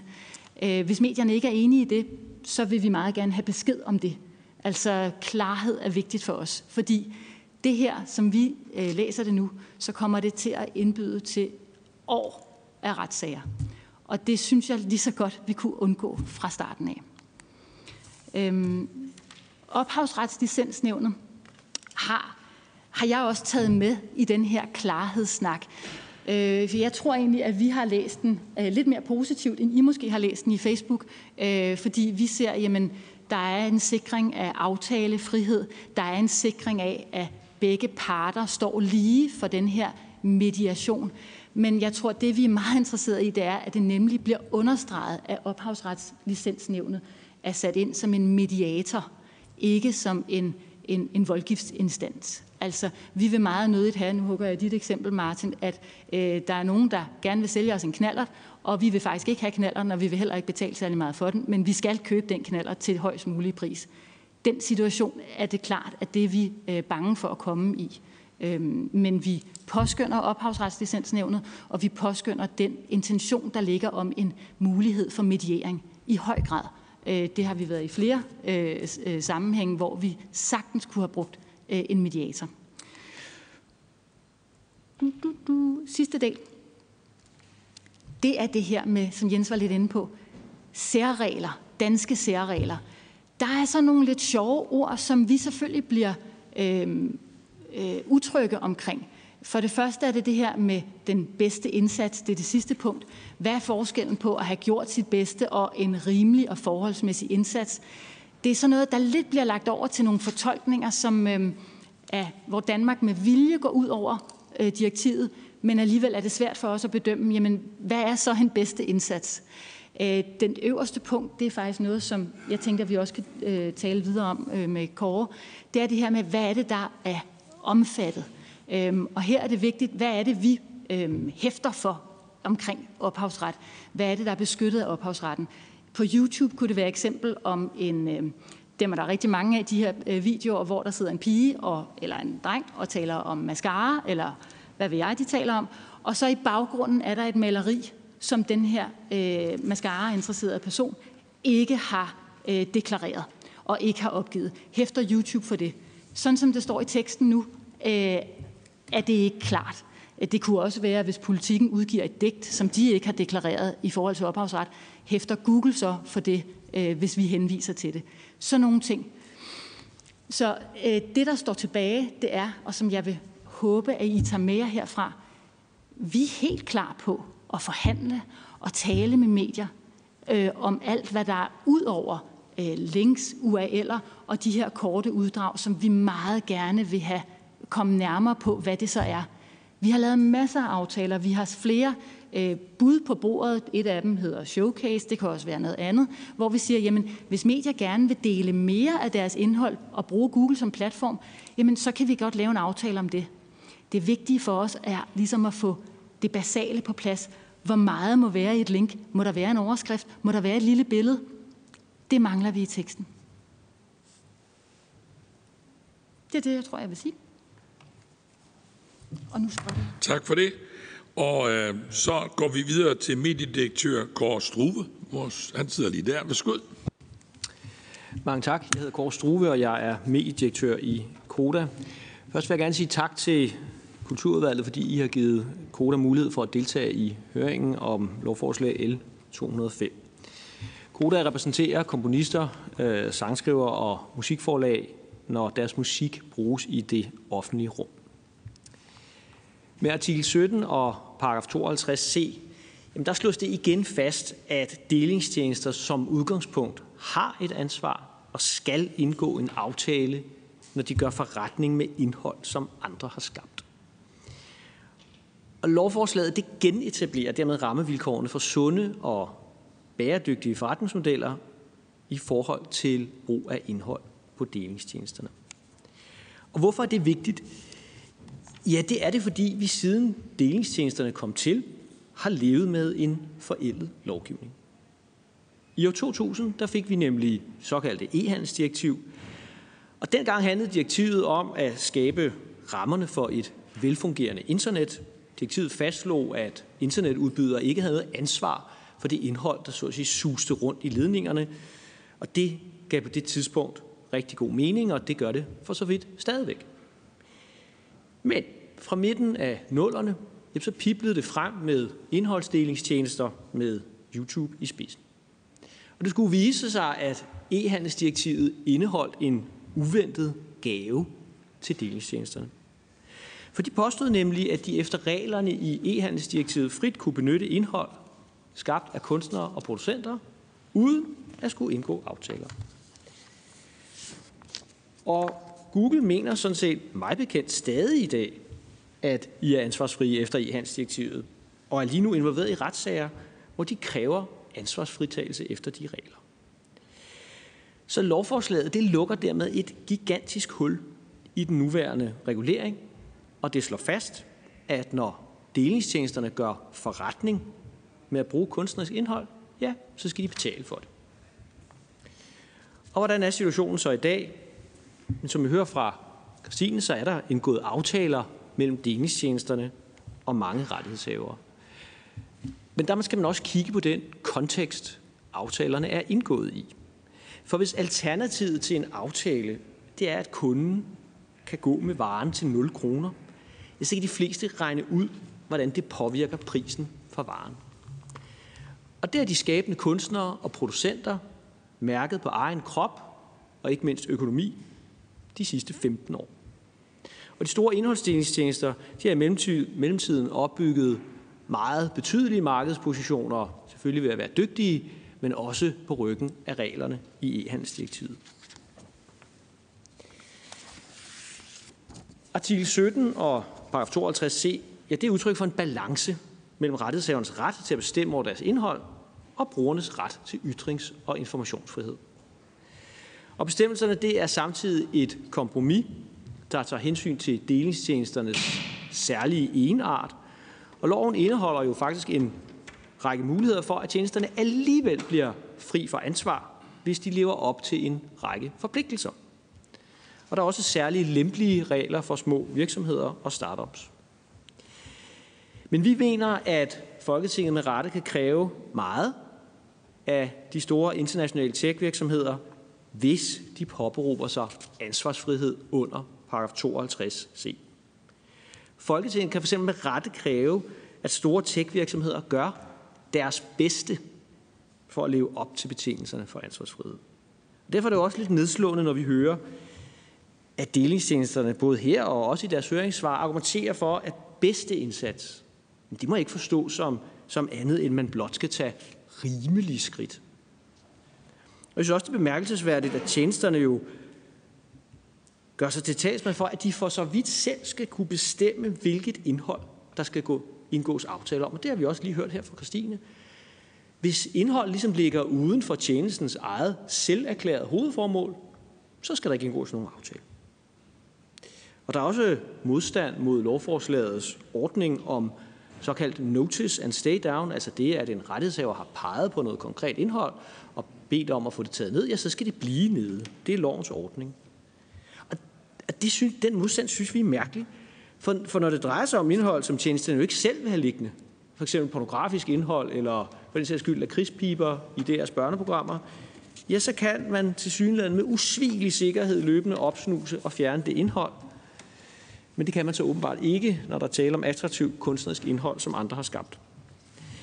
Og i de her forslag, der ligger der efter vores opfattelse, øh, efter vores bedste opfattelse, en reel hensigt om at underminere hovedformålet med L205, rulle de politiske kompromiser bag artikel 17 tilbage, og dermed de facto genetablere retstilstanden under e-handelsdirektivet. I forhold til spørgsmålet om ophavsretslicensnævnet, så er der jo en lang tradition i Danmark for, at vi har specialiserede nævn med eksperter, Øh, som kan hjælpe stridende parter øh, med at træffe en afgørelse. Og i det her tilfælde er det altså ophavsretslicensnævnet, som øh, er ledet af en højesteretsdommer, som er bisiddet af to eksperter. I forhold til det med øh, knallerten og købe en gammel afdanket knaller, det er der ikke nogen, der har lyst til, men hvis man kører på knallerten, så skal man betale for den. Det er et bærende princip i hele lovforslag 205, og ikke kun reglerne om delingstjenester, at når man gør forretning med indhold, som andre har skabt, så deler man den kommercielle værdi med skaberne. Så lovforslag 205 det understøtter efter vores opfattelse rimelige afregningsmodeller for skabere af indhold, og det understøtter også ensartede vilkår for alle aktører i markedet. Og dermed så er lovforslaget til gavn ikke bare for komponister, sangskriver og musikforlag, men alle skabere af indhold i Danmark, og det understøtter også en bæredygtig økonomi for dansk indholdsproduktion. En økonomi, hvor alle bidrager, også internationale teknologivirksomheder. På den baggrund håber vi fra Kodas side på Folketingets støtte til lovforslag nummer 205. Tak. Tak for det. Så går vi i gang med spørgsmålet. Vi tager igen, som vi plejer, runden, og så også en svarrunde. Kim Valentin er den første, der har meldt sig. Værsgo. Ja, øhm, altså jeg, jeg har et spørgsmål til Christine Sørensen. Altså, i, I min verden, så, så jeg bruger Google hver dag. Så, så øh, altså, hvorfor gør jeg det? Ja, det er jo ikke for at se på reklamer, selvom I lever af reklamer. Jeg bruger Google, fordi at jeg skal finde noget faktuelt, eller finde rundt i et eller andet, eller mm, på en eller anden måde. Det er jo, det er jo værdien for mig. Øhm, men hvis det var sådan, at Google slet ikke havde noget af det, så ville jeg jo ikke gå ind på Google for at se på reklamerne. Og derfor er der jo på en eller anden måde en sammenhæng mellem de her ting. Ligesom hvis man laver en, en reklameavis, så er man også nødt til at betale for, at der er noget redaktionelt, fordi så gider, ellers gider folk ikke at hive den op af postkassen og, og læse det, der er sjovt, og så bliver de også lukket til at se en reklame en gang med dem. Og det er jo det forhold, vi ligesom prøver at, regulere øh, øh her. Så derfor falder jeg lidt over, når der kommer et billede op, og så, så bliver der peget på at sige, vi, vi lever jo af blomsterne, vi lever ikke af det andet. Det kan man jo ikke skille ad. Altså, synes Google, at man kan skille det ad? Tak til Kim Valentin. Så har Mogens Jensen bedt om ordet. Værsgo. Jamen, bare i forlængelse af, af, af Kim, så tror jeg også, man må anerkende, at, øh, at øh, I tjener jo pengene, eller Google tjener pengene, fordi at folk lægger indhold øh, op øh, på Google, og så kan man finde det der. Øh, og det er jo både noget private lægger op, men det kan også være noget, der øh, kommer der øh, på en måde, så det, øh, så det jo afspejler i hvert fald en indholdsproduktion, der foregår ikke kun af nyheder, men også af andre ting. Øh, Øh, så I tjener penge på, at andre lægger indhold op, og at der laves indhold, og det er jo derfor logikken i det også er, at det skal der så finde en eller anden betaling øh, sted for. Øh, men det, jeg vil, vil, vil spørge om igen, det er det her med ophavsretslicensnævnet, fordi som, øh, som det også blev sagt fra, fra, fra Koda og andre, altså, øh, der er jo mange eksempler på, at når man ligesom siger, okay, vi vil gerne gå ind og lave aftaler, øh, så går vi ind i et aftalesystem, fordi der skal ligesom være et system for, hvordan sådan nogle aftaler øh, så føres ud i livet. Øh, og det har vi jo internationalt med handelsaftaler, hvor der er, øh, hvis man træder ind i det regime, så er der for enden af det altså også en tvistbilæggelsesmekanisme, hvor man træffer en afgørelse, som den ene eller den anden part så ligesom må rette sig efter. Og det er jo sådan set det, der foreslås med, med, med det her også. Øh, Øh, og det er jo også almindeligt i Danmark i mange forskellige sammenhænge. Vi har flere forskellige slags tvistighedsnævn.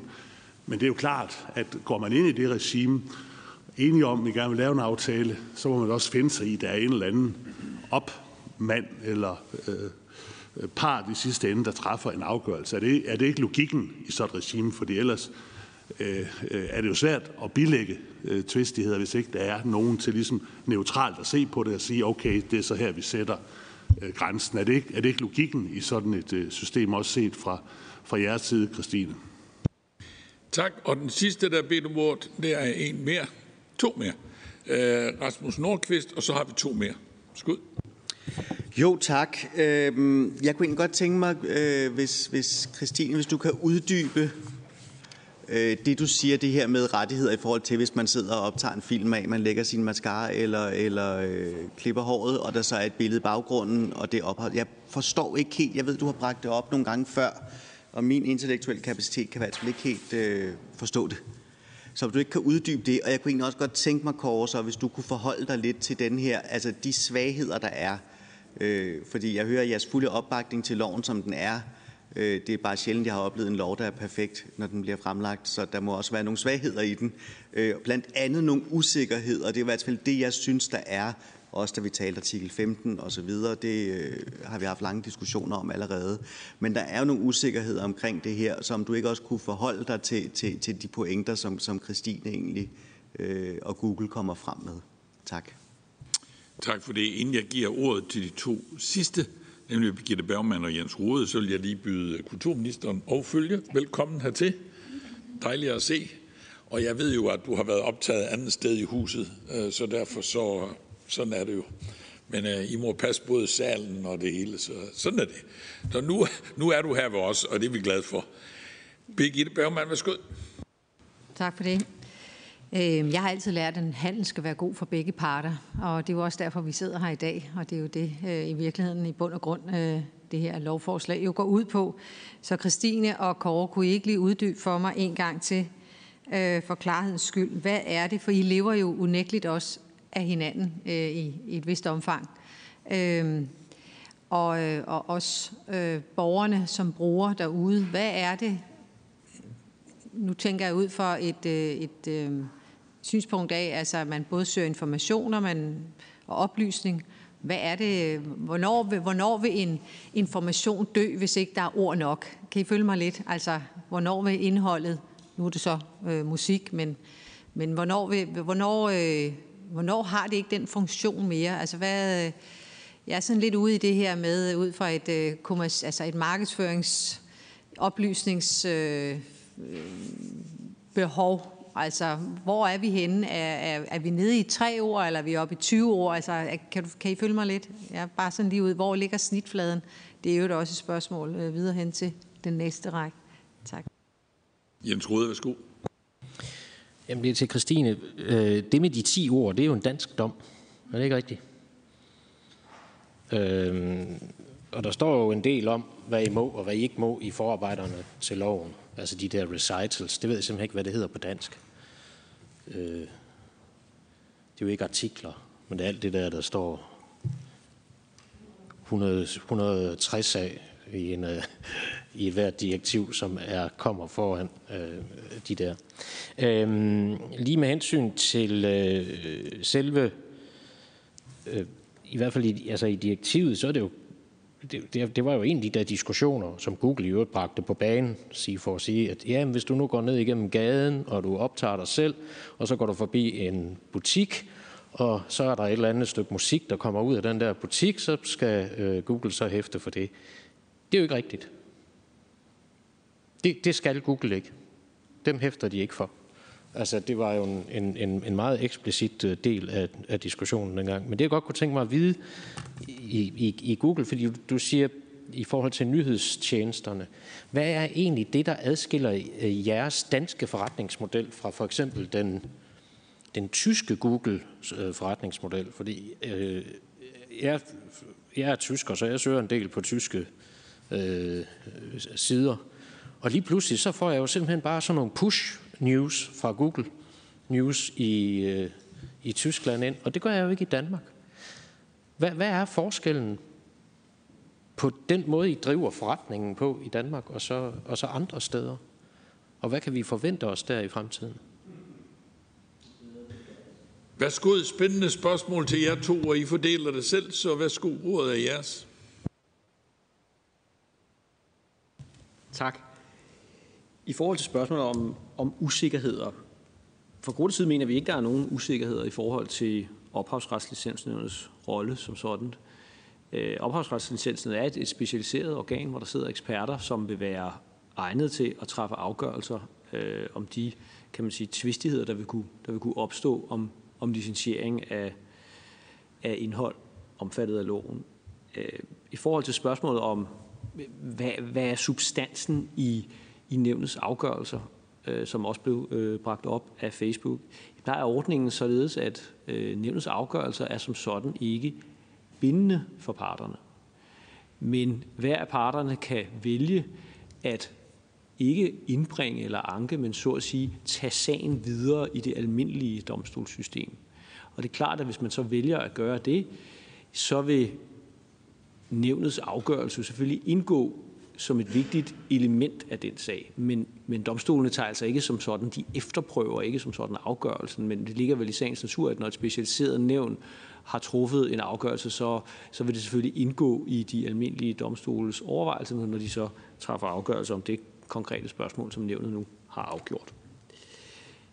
I forhold til spørgsmålet om, om andet indhold, så er det jo en, en balance, men når, når jeg læser øh, Google og Facebooks høringssvar, så står det meget klart for mig, hvor de mener, den balance skal ligge i forhold til, hvad der så at sige skal være med og ikke med.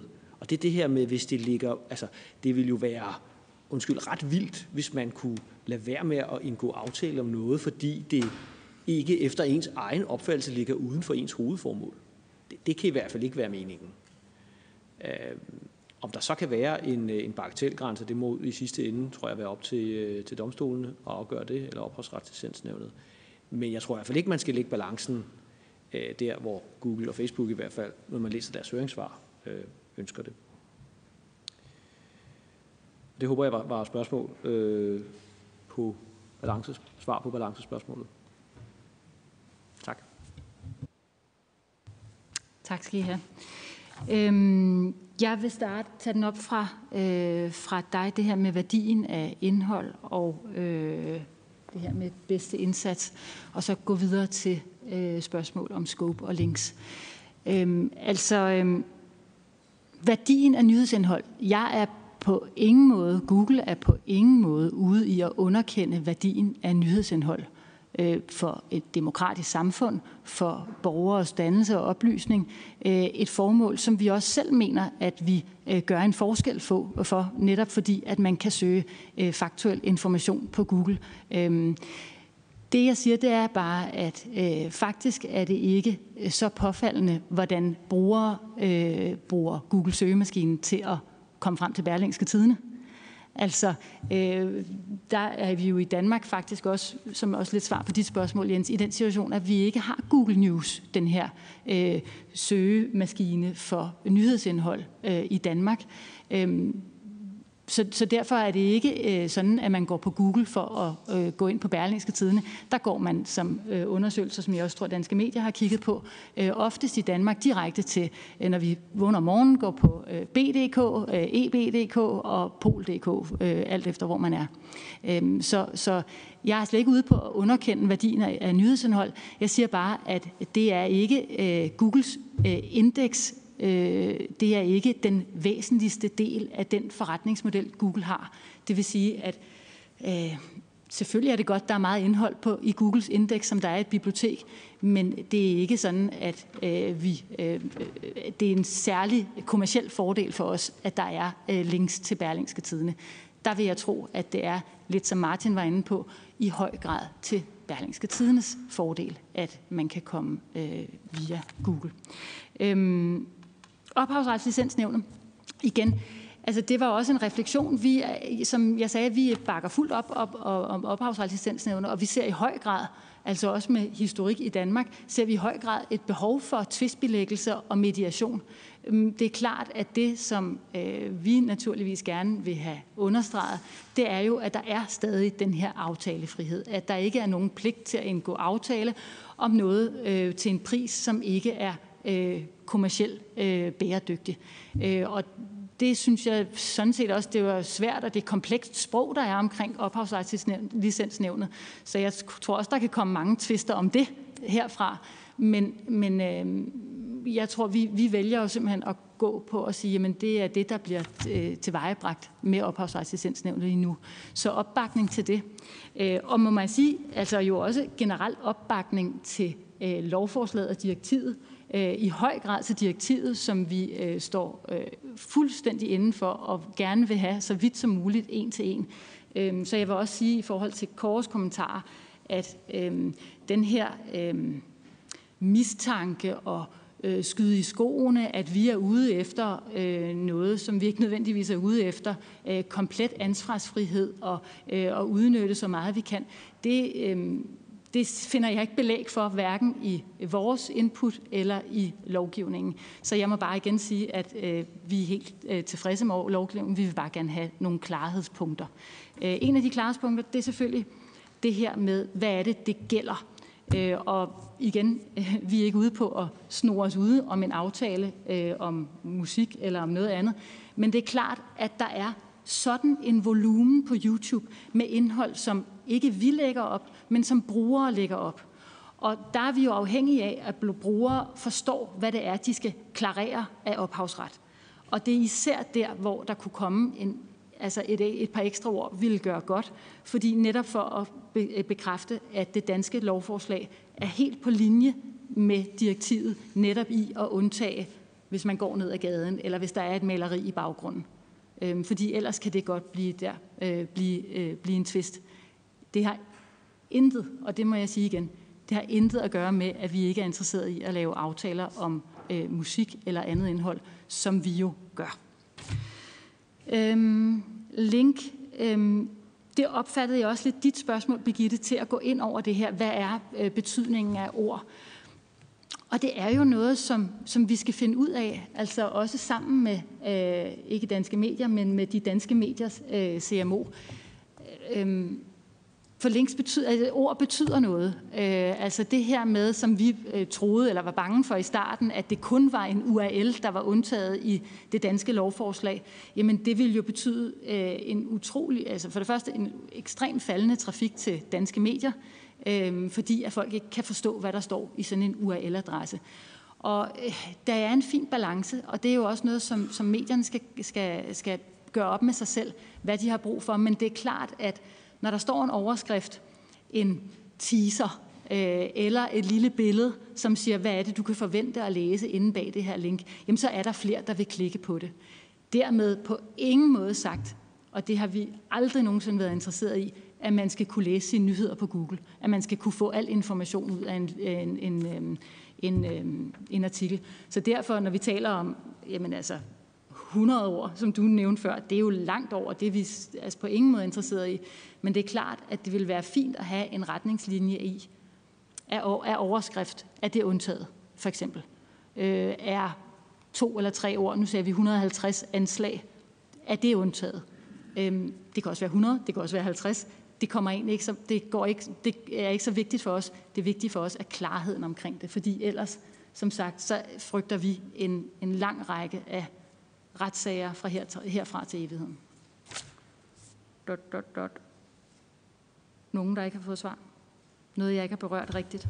Jeg tror, du kom den vej rundt, som vi skulle. Tak for det.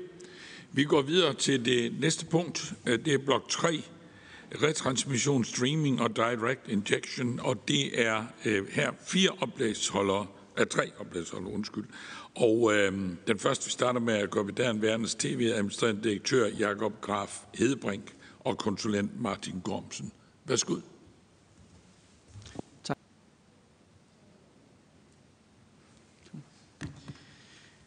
Øhm, tak for invitationen. Øhm, Verdens TV er en fællesorganisation, som Folketinget har etableret via paragraf 35 i ophavsretsloven. Det har man gjort for at prøve at samle alle rettighedshavere inden for tv-branchen. Og det har ført til, at man har 25 organisationer, bestående af organisationer for skabende kunstnere, udøvende kunstnere, musikproducenter, tv-producenter, filmproducenter. Alle de her rettighedshavere, dem har man samlet under en hat i Copenhagen Verdens TV.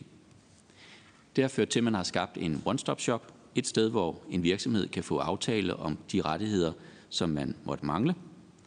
Det gør det muligt, at rettighederne kan komme ud og skabe værdi for nogle virksomheder, og at der kan blive skabt en betaling til nogle rettighedshavere. Det er basalt set det samme, som L205 også indfører nu i relation til artikel 15 og pressepublikationer. Det er det samme system. Hvordan Verdens TV står for det praktiske arbejde med at få virkeligheden til at fungere, så målsætningerne med paragraf 35 kan blive realiseret. Hvis vi skal dykke ned i det med målsætningerne,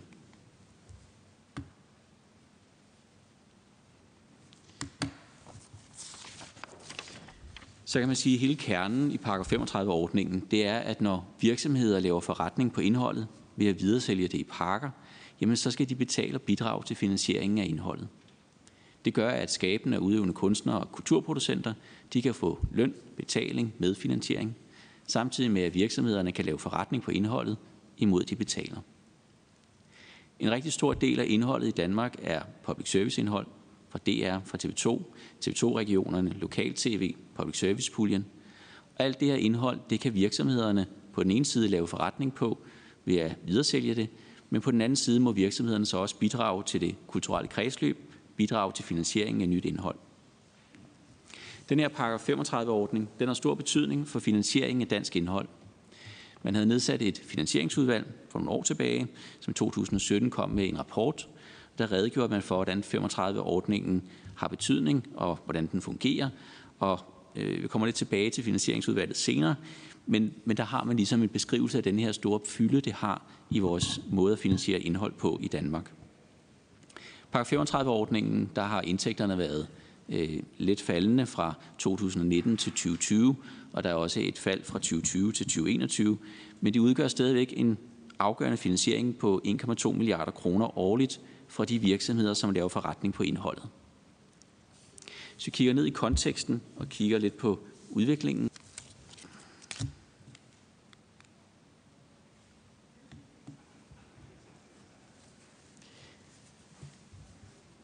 tror PowerPoint skifter med et øjeblik, ja. Øhm, der er en bevægelse væk fra Flow TV-kanaler. Vi bevæger os over mod at bruge streamingtjenester. Det tror jeg er tydeligt for alle. På mange måder er de her streamingtjenester blevet vores nye tv-kanaler. Det er den måde, vi får adgang til indhold på. Vi har alle sammen en eller flere tjenester, som vi abonnerer på. Det er den indholdspakke, vi i dag er, er vendet til. Når vi er inde og kigge på vores underholdningspakker, jamen, så indgår der streamingtjenester, ligesom der indgår Flow TV-kanaler. Det er noget, der smelter sammen. Og det er selvfølgelig spændende at se, hvordan den her udvikling vil være fremadrettet. Det kan man have mange holdninger til. Man kan prøve at kigge på nogle af de analytikere, der er. Der er nogle få, der egentlig er sådan rimelig uafhængige medieanalytikere. En af dem er Claus Bylov Christensen. Han var ude og udtale sig om det her emne så sent som i går i Media Watch, hvor han var ude at sige følgende, og jeg citerer, når jeg kigger lidt i krystalkuglen, så ser jeg, at de her tech-giganter enormt gerne vil være den foretrukne aggregator af streamingtjenester. De vil altså gerne samle alle de her tjenester i et smart interface, så det bliver nemt for forbrugerne at finde rundt i og tilføje eller fjerne tjenester inden for et af tech-koncernernes tekniske universer, eller Apple TV Plus eller Google TV. Det rammer meget ned i kernen af det her. Globale virksomheder er nemlig begyndt at tilbyde tv-kanaler og især streamingtjenester i underholdningspakker. Apple og Amazon er langt fremme. De er giganter. De kan gøre det super godt, super smart. Det, der er afgørende for tech-giganterne, det er at kunne aggregere indhold i pakker, sidde på pengestrømmen, og de indretter gerne det her tekniske setup på en måde, hvor de ikke teknisk set afvikler indholdet, selvom det fremstår som indhold, der er en del af deres underholdningspakker og den brugeroplevelse, som de skaber. Det er der ikke noget odiøst i, men det er selvfølgelig rigtig vigtigt, at øh, for at sikre finansiering af dansk indhold, at techgiganterne kommer til at betale på lige fod med de traditionelle tv-distributører, når kernen i deres aktivitet er den samme. Det er derfor, det er vigtigt at få gennemført principper, som der ligger i lovforslaget om teknologineutralitet. Så vi kigger længere ned i selve lovforslaget og i paragraf 35-ordningen.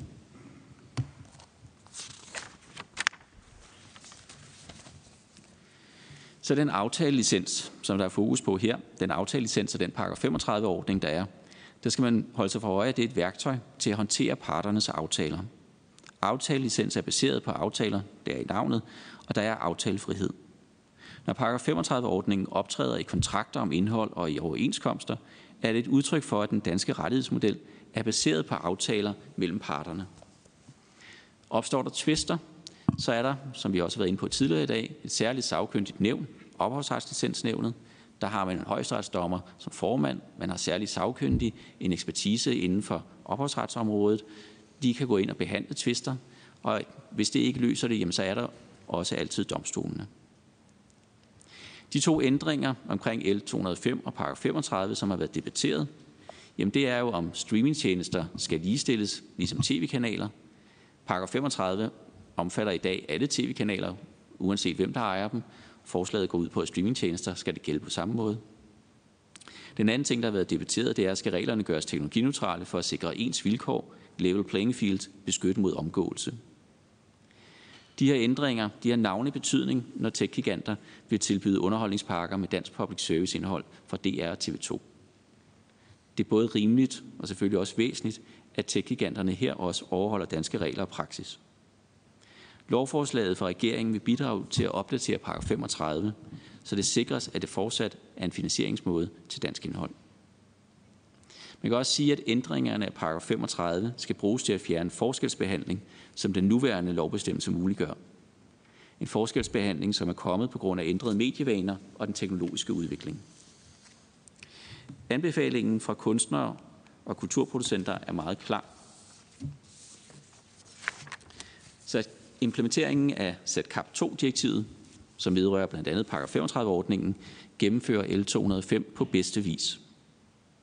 Nogle af ændringerne i SATCAP 2-direktivet, i paragraf, som vedrørende paragraf 35, dem gennemførte Folketinget allerede i 2014. Danmark var et forgangsland. 2014-loven den tog EU til sig, så alle EU-lande nu får lignende regler og generelt en adgang til at bruge aftalelicens. Lovforslag L205 bygger udover på SATCAP-direktivet, som har været undervejs i mange år, Kulturministeriets dialogmøderække i 2019 og 2020, Kulturministeriets lovarbejde, partshøring i december med høringssvar i januar og lovgivningsprocessen fra januar til maj måned i år, ja, så bygger L205 også på finansieringsudvalgets omfattende arbejde i 2017. Perle Hårder nedsatte finansieringsudvalget, og udvalgets rapport blev afleveret, da Mette Bock var blevet kulturminister.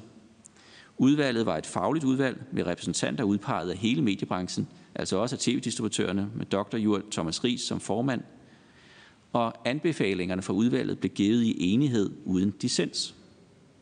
Finansieringsudvalget anbefaler, at paragraf 35 løbende moderniseres, tilpasses til den teknologiske udvikling og udvides til at omfatte alle streamingtjenester.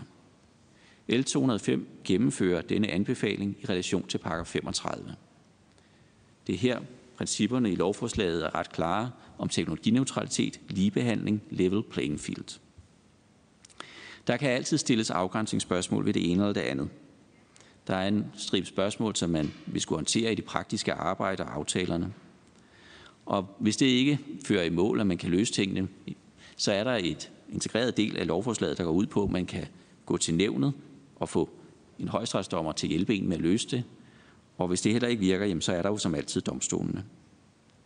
Alternativet til L 205 og udvikling af paragraf 35-ordningen, det er reelt en afvikling, og det vil have nogle voldsomme negative konsekvenser for den måde, vi finansierer dansk indhold på. Tak for ordet. Tak for det. Øh, så går vi videre til øh, DR DR, direktør for økonomi, teknologi og medieproduktion, Mads Dines Jensen. Værsgo. Ja, mange tak.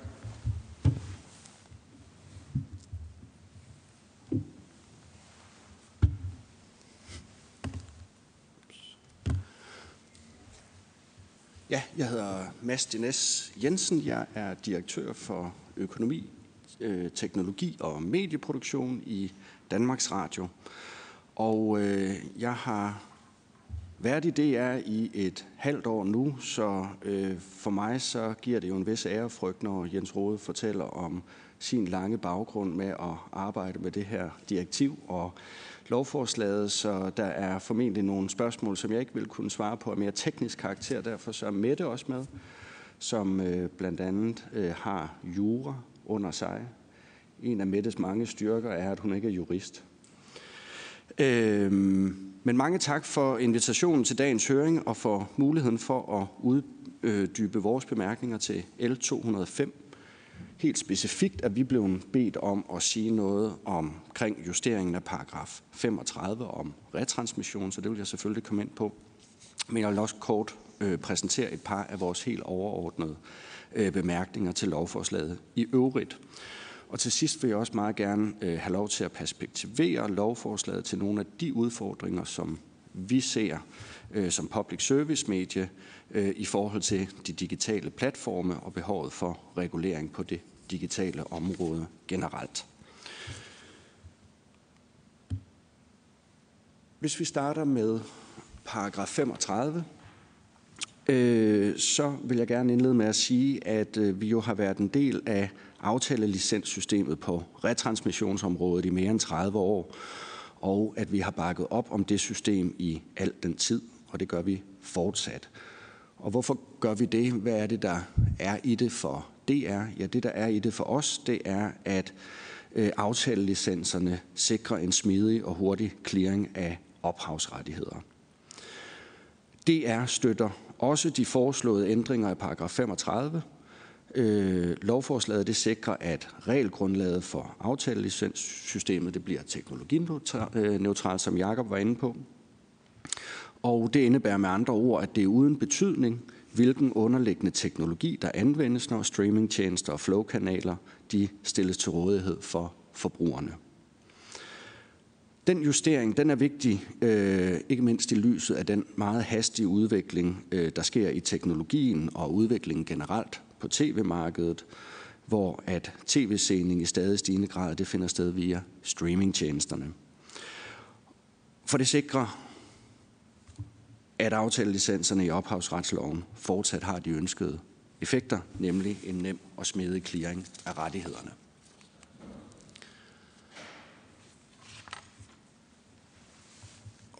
Herudover så øh, understøtter justeringerne af paragraf 35 også, at danskerne de fortsat kan have fri og lige adgang til DR's indhold. Ganske som det altid har været tilfældet med Flow TV. I en digital virkelighed, så kan danskerne de kan tilgå DR's indhold, både flowkanaler og on-demand-tilbud med en internetforbindelse og ved download af en af DR's egne apps, og uden at skulle igennem en kommersiel gatekeeper. Så det er vores klare holdning, at øh, danskerne de fortsat skal have fri og lige adgang til DR's indhold gennem vores egne apps, som er dækket af DR's aftaler. Det betyder ikke, at øh, DR's on-demand-indhold ikke kan videreudsendes ved siden af DR's egen til rådighedsstillelse. Det sker allerede i dag, både på Flow og On Demand, og det vil også kunne ske i fremtiden.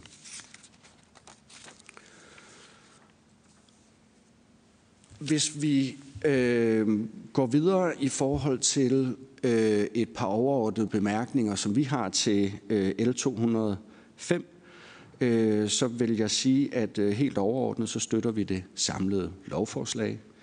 Vi mener, det er vigtigt at påbegynde arbejde med at sikre bedre regulering af forholdene på de digitale platforme, hvor at øh, store udenlandske virksomheder de ejer og kontrollerer adgangen til dansk indhold, Øh, herunder også spørgsmålet omkring ophavsret. Så vi er positive over for øh, flere af elementerne i lovforslaget. Øh, det gælder for eksempel indførelsen af en eneret for udgivere i forhold til brug af pressepublikationer, altså det, der står i paragraf 52c. Det gælder også tydeliggørelsen af indholdstjenesternes øh, øh, ophavsretlige ansvar for indholdet på tjenesterne, altså det, der står i paragraf 52e, og det gælder som nævnt også udvidelsen af reglerne om, øh, om retransmission i paragraf 35.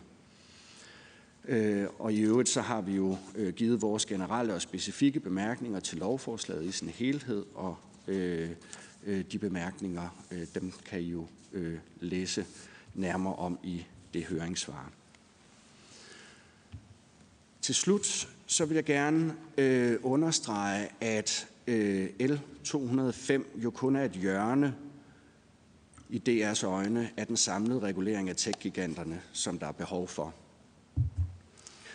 Det er sådan, at, som I også ved, at tech-giganterne de ejer jo store dele af den underliggende infrastruktur på mediemarkedet, og på den måde så har de også en øh, betydelig øh, indflydelse og kontrolmuligheder i forhold til det indhold, som øh, vi som medieforbrugere præsenteres for. Øh, Tech-virksomhederne de ejer og kontrollerer styresystemer og appbutikker til telefon og tablet, smart tv. Øh, deres algoritmer de bestemmer i betydeligt omfang, hvilket indhold vi præsenteres for. De formulerer selv retningslinjerne og vurderer, om danske medier overholder dem. Så tech-virksomhederne og deres digitale platforme de har i udbredet grad kontrol over adgangen til dansk indhold og også til den demokratiske samtale. Det er her mange debatter de foregår. Det er her meget indhold det distribueres, og det er ofte store amerikanske firmaer, som fastlægger spillereglerne for interaktionen med danskerne. Og som de spilleregler de er indrettet nu, så skaber det altså nogle udfordringer for os i DR, og også for andre danske medier og også europæiske medier. Og det vil jeg gerne lige give et par eksempler på.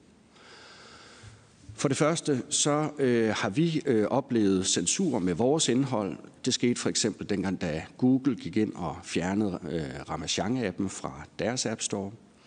Og der er også flere lignende eksempler fra andre europæiske public service virksomheder øh, på den her form for censur.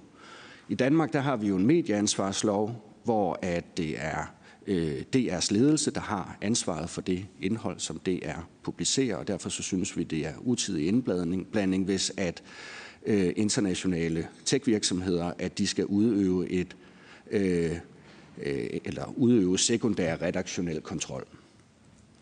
En anden udfordring, det er spørgsmålet omkring øh, DR's placering, også kaldet prominence, altså hvor prominent er øh, vores indhold tilgængeligt. Det er jo sådan, at vi i Danmark via en finanslovsbevilling investerer i dansk public service indhold, og det skal jo altså så kunne findes og opdages af danskerne. Ellers så får vi jo ikke meget ud af den fælles investering. Og det er sådan, at danskerne de har jo været vant til at kunne finde deres øh, indhold ved at trykke på knappen 1 eller 2 på fjernbetjeningen til deres tv, eller tilsvarende 1 til 4 øh, på radioen.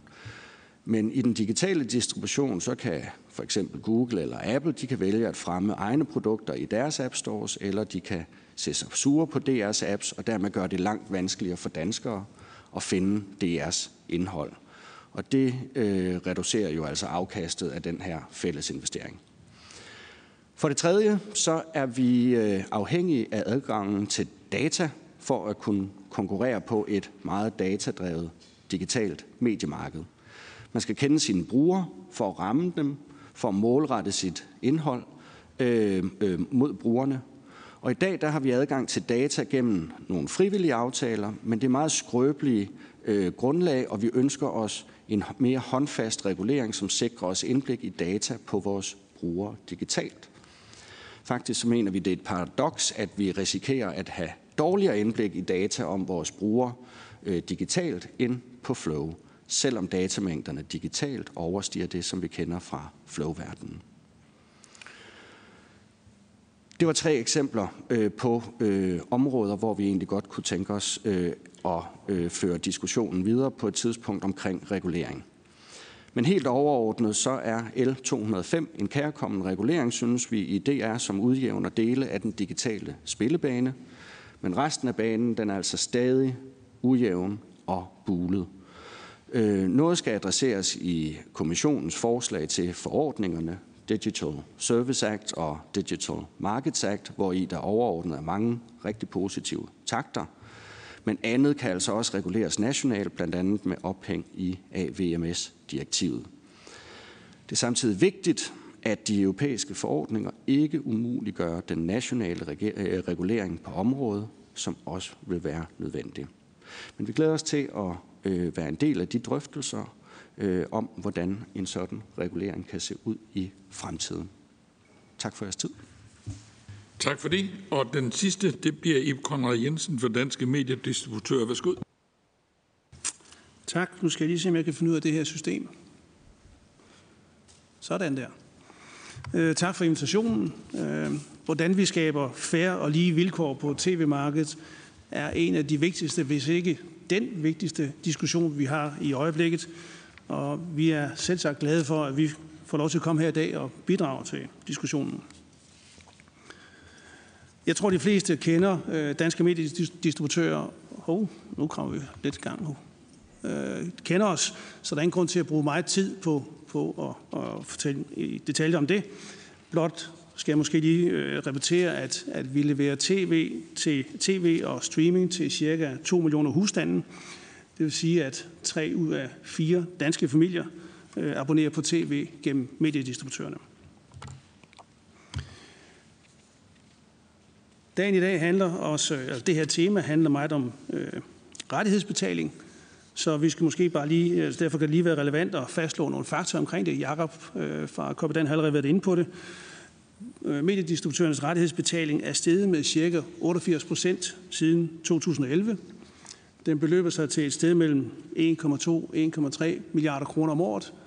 Og den udvikling, vi har set her i løbende priser, det er sket på et tidspunkt, hvor tv-markedet har været vigende. Der faktisk er kommet færre tv-abonnenter i den her periode, men alligevel er rettighedsbetalingen steget.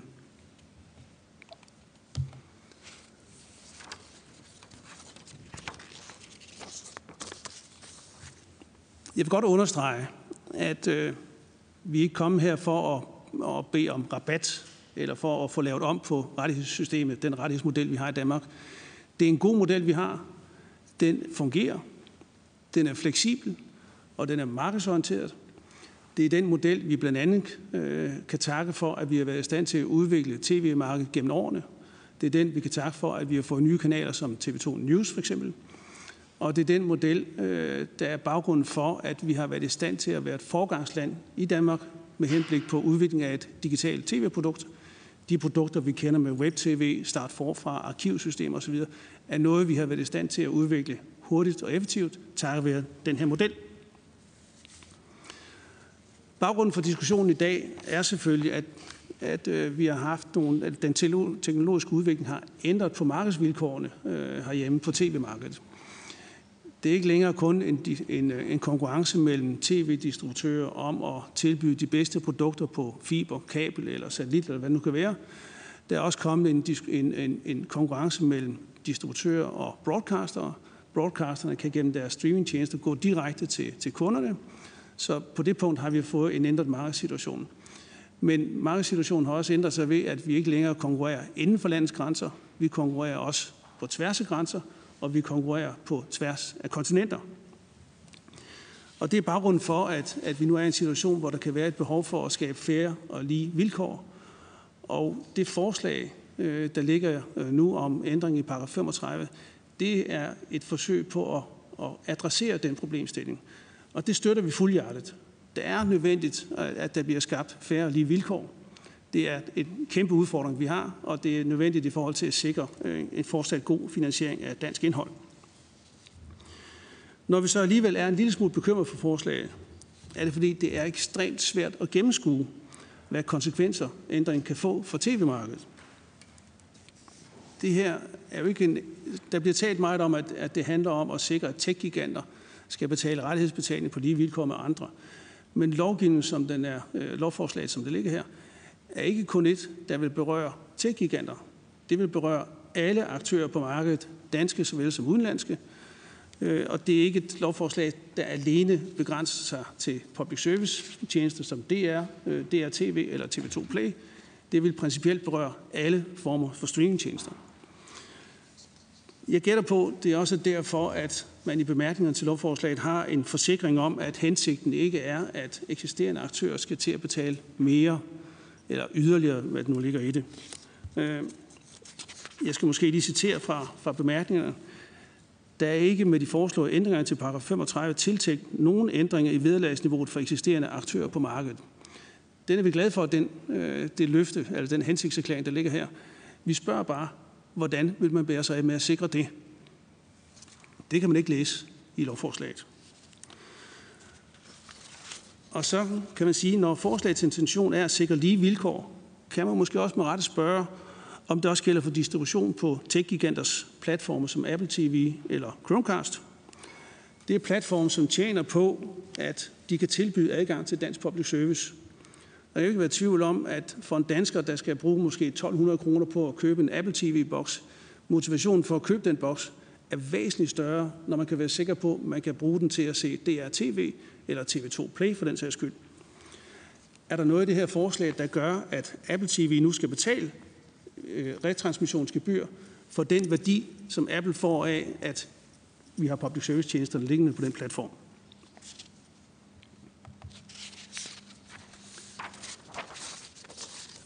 Det er svært at gennemskue konsekvenserne. Her har vi prøvet at, at, at give et eksempel, som vi ser, øh, hvad der kan være resultatet af det her. Øh, I denne her søjle A, der har vi en situation, hvor TV2 Play bliver solgt direkte af TV2 til kunden. Den lyseblå del af søjlen, det illustrerer øh, TV2's udgifter til indkøb og, og produktion af indhold. Der er noget til drift, der er noget til teknik, og der er også plads til en lille fortjeneste. Oven i den pris betaler TV2 for rettigheden til at distribuere sit indhold gennem TV2 Play. Det kalder vi den primære rettighedsafgift. I søjle B, der bliver TV2 Play distribueret gennem Apple TV. Vi har stadigvæk de samme, øh, øh de samme udgifter til produktion osv., altså nettoprisen. Og så har vi TV2's rettighedspris for at distribuere via, via TV2 Play. Men der ligger ikke nogen rettighedsafgift til Apple TV her. I de to sidste søjler, C og D, der er vi over i den situation, hvor TV2 Play bliver distribueret gennem en, øh, en, en, en, øh, en af de nuværende aktører på markedet. Det kan være en traditionel distributør, eller måske et mobilselskab, som sælger, øh, øh, som, som bundler TV2 Play sammen med et øh, telefonabonnement. Som forslaget er, er øh, formuleret, ser det ud som om, at det kan være løsning C, hvor der både bliver betalt for øh, rettighederne igennem TV2, og der bliver lagt en ekstra rettighedsafgift ovenpå på situationen, hvor, hvor den bliver distribueret af en ekstern distributør. Eller, og det kan vi ikke se ud af det lovforslag, som ligger nu, måske er det virkelig en kun en, en, en, en, en rettighedsbetaling, der svarer til den TV2 har, altså hvor, hvor en anden, det er bare en anden, der betaler. Hvis vi ender i den model, det her, det her model C, så kan det her få stor betydning for konkurrenceforholdet på markedet. Det vil betyde, at kunderne skal betale mere i afgift, når de køber indholdet gennem en distributør, end hvis de køber den direkte hos, hos øh, TV2 selv. Hvis det er øh, situationen D, hvor rettighedsbetalingen hos, den, hos, øh, hos distributøren i virkeligheden går i stedet for TV2's rettighedsbetaling, jamen så er vi i en situation, hvor der faktisk bliver betalt det samme i alle led. Og så kan man måske spørge, hvorfor egentlig bruge al tiden på at ændre det hele, hvis det er den samme rettighedsbetaling, der skal betales hele vejen igennem. Så kunne man jo nøjes med, at TV2 betalte den, og så sørger vi andre for at betale vores del, del af det efterfølgende. Vi er ikke, vi kan ikke ud for lovteksten og bemærken se, hvordan det her det ender. Og det er betryggende, at den er, der er den her slår, øh, øh, hensigtserklæring i, i, øh, i bemærkningen til lovforslaget. Men hvad betyder det i praksis? Hvad sker der, når vi om et år eller to øh, ændrer vores produkter? Øh, måske laver vi en anden tv-pakke. Er vi så i en ny situation? hvor der så skal forhandles en ny retransmissionsafgift ind øh, for de eksisterende distributører. Øh, vi savner en gennemgang, kort og godt af, hvordan den her effekt den vil blive på markedet. Rettighedshaverne skal naturligvis have den betaling, de har krav på. Det støtter vi, og det anerkender vi. Men vi kan, som det foreligger i dag, kan vi simpelthen ikke gennemskue, hvilken effekt det her vil have på markedet. Hvordan vil konkurrenceforholdene være fremadrettet? Den udstrækning af, paragraf 35, som ligger i lovforslaget, den er ikke meget bekendt en del af SATCAP 2-direktivet. Der er ikke noget øh, tidskrav på, at det skal være gennemført inden den 7. juni. Det er noget, vi indfører herhjemme. Det kan godt være, at vi er et forgangsland på det her punkt. Det, det er meget tænkeligt. Men det er noget, vi selvstændigt indfører. Der er bare ikke noget krav om, at vi skal nå det inden den 7. juni. Så det vi siger, lad os da for guds skyld bruge tiden på lige at få undersøgt det her grundigt, så vi er sikre på, at det her ikke medfører nogen skævvridninger på, øh, på, på, på markedet. Vi kan, om nødvendigt, så kan det her jo gennemføres til efteråret, når anden del af de her direktivimplementeringer skal gennemføres. Så lad os bruge tiden. Vi appellerer til, vent lige et øjeblik, til vi får det her tænkt ordentligt igennem og får lavet en grundig undersøgelse af det, øh, så vi ved, hvad der kommer til at ske. Det er alt, alt for vigtigt spørgsmål om at få skabt færre lige vilkår til, at det skal, gennemgås, eller det skal gennemføres over stok og sten. Tak. Tak for det. Det efterlader os så nu i en situation, hvor vi tager de spørgsmål, som måtte være, ligesom sidst, og øh, så kører vi dem igen, og så, øh, så får vi svarene. Så først er det Jens Rode, og derefter Mogens Jensen. Ja, tak, men Konrad har faktisk sagt det hele. Der stillet alle de spørgsmål. Øh, jeg vil bare gerne bede kulturministeren om at bekræfte, som vi har fået bekræftet ved tidligere lejligheder, at der ikke er noget krav om, øh, at vi skal skynde os med paragraf 35. Det er helt klart, at vi er nødt til at gøre noget ved paragraf 35, men der er så mange uklarheder i den formulering, der er i paragraf 35, og den tilpasning, der er, at øh, jeg i hvert fald for mit vedkommende har meget svært ved at gennemskue øh, konsekvenserne af det. Øh, også i forhold til det samlede betalingsniveau, for selvfølgelig skal rettighedshaverne jo øh, have betaling, men når I, Jacob, siger, og det vil jeg gerne bede dig måske om at kommentere på, at der flytter forbrug fra flowkanaler over til øh, streaming-tjenester, øh, ser I så for jer, at der skal falde den samme betaling for øh, forbruget på flow som på, som på streaming? Eller hvordan tænker I balancerne øh, skabt her? Jeg har to spørger mere. Tre. Og det er det, vi gør. Så det lukker jeg talerlisten. Så er det Mogens Jensen, Birgitte Bergmann og Kim Valentin. Værsgo. Først Mogens Jensen. Ja, tak. Og ja, det er sådan set lidt i forlængelse af det, øh, det Jens spørger om. Generelt så synes det kunne være spændende at høre, øh, Jakob, om du vil kommentere det, øh, der bliver sagt fra mediedistributørerne. Øh, og, og lige præcis den udvikling, som Jens taler om, hvor vi kan se, der bliver mindre og mindre øh, flow og meget mere streaming, det må jo på en eller anden måde også sætte sig i rettighedsbetalingen, fordi det, der jo primært betales for, øh, eller der hvor man giver den primære betaling, i hvert fald til tv-stationer i dag, det er jo ved, i forhold til den direkte udsendelse, og så skal der så betales øh, øh, ekstra i forbindelse med, at man også har nogle streaming-rettigheder. Hvordan, hvordan rykker det sig? Og på en eller anden måde skal det jo ikke betyde, at man bare øh, så fortsat øh, i rettighedsbetalingen skal, skal have det samme, som der var før i forhold til flow, øh, Øh, sådan, sådan som jeg ser det. Øh, men det kunne være fint at få en kommentar på. Og så også det, der handler om, øh, en ting er jo streamingtjenester, men lige præcis, hvad er der muligt at gøre i forhold til øh, øh for eksempel øh, Applebox og andre, hvor kan man sige, øh, appsen jo ligger inkluderet, når man køber sådan en, øh, en boks. Hvad ser I af, af muligheder der? Tak for det, Birgitte Bergmann. Ja, tak for det. Øhm, det gør jo stort indtryk, når danske mediedistributører jo rejser et flag her. Øh, faktisk øh, næsten som de eneste øh, i, fordi i sidste ende, som jeg lytter mig til, det kunne egentlig godt tænke mig, du beder afkræftet, øh, i, øh, om det her det betyder en ekstra afgift for forbrugeren, for danskeren derude. Og jeg kunne også godt tænke mig at høre Jakob øh, om, øh, om en udsættelse, altså øh, det, som, som I er inde på, at, øh, at vi får det her undersøgt, altså den her gennemgang af effekten, øh, om det øh, er noget, som I kan se jer selv i, altså fordi der er jo ingen tvivl om, at vi alle sammen ønsker en, en rigtig god ordning, men, øh, men når der er en part her, der, der rejser et flag her, er det så noget, I kan se jer selv i? Altså, har vi udskudt det? Og inden jeg giver Kim Valentin ordet som den sidste, så øh, var der lige et enkelt spørgsmål for Jens Rode. Værsgo. Ja, det var så meget venligt af formanden, men tak, tak for det.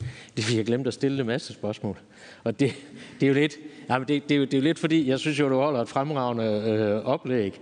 Men, men, men, men der er bare noget, der skuer i mine ører, det er, at det er jo så, øh, når I siger, at I vil selv være herre over, og borgerne skal have adgang, fri adgang til det, man har betalt for. Hvordan hænger det så sammen med jeres samarbejde med Netflix, for eksempel om, om borgen, hvor, hvor, hvor man jo kan sige en, en, en del af sådan både indholdsmæssigt, den, i forhold til den danske fortælling og så videre, men jo også adgangen til øh, borgen, som vi jo så har betalt for via licensmidler, den øh, betinger jo så, at man abonnerer på Netflix. Det vil jeg gerne have dig til lige at putte på ord for. Tak til Jens Rode. Så er det Kim Valentin, der runder af. Ja, øh, tak for det.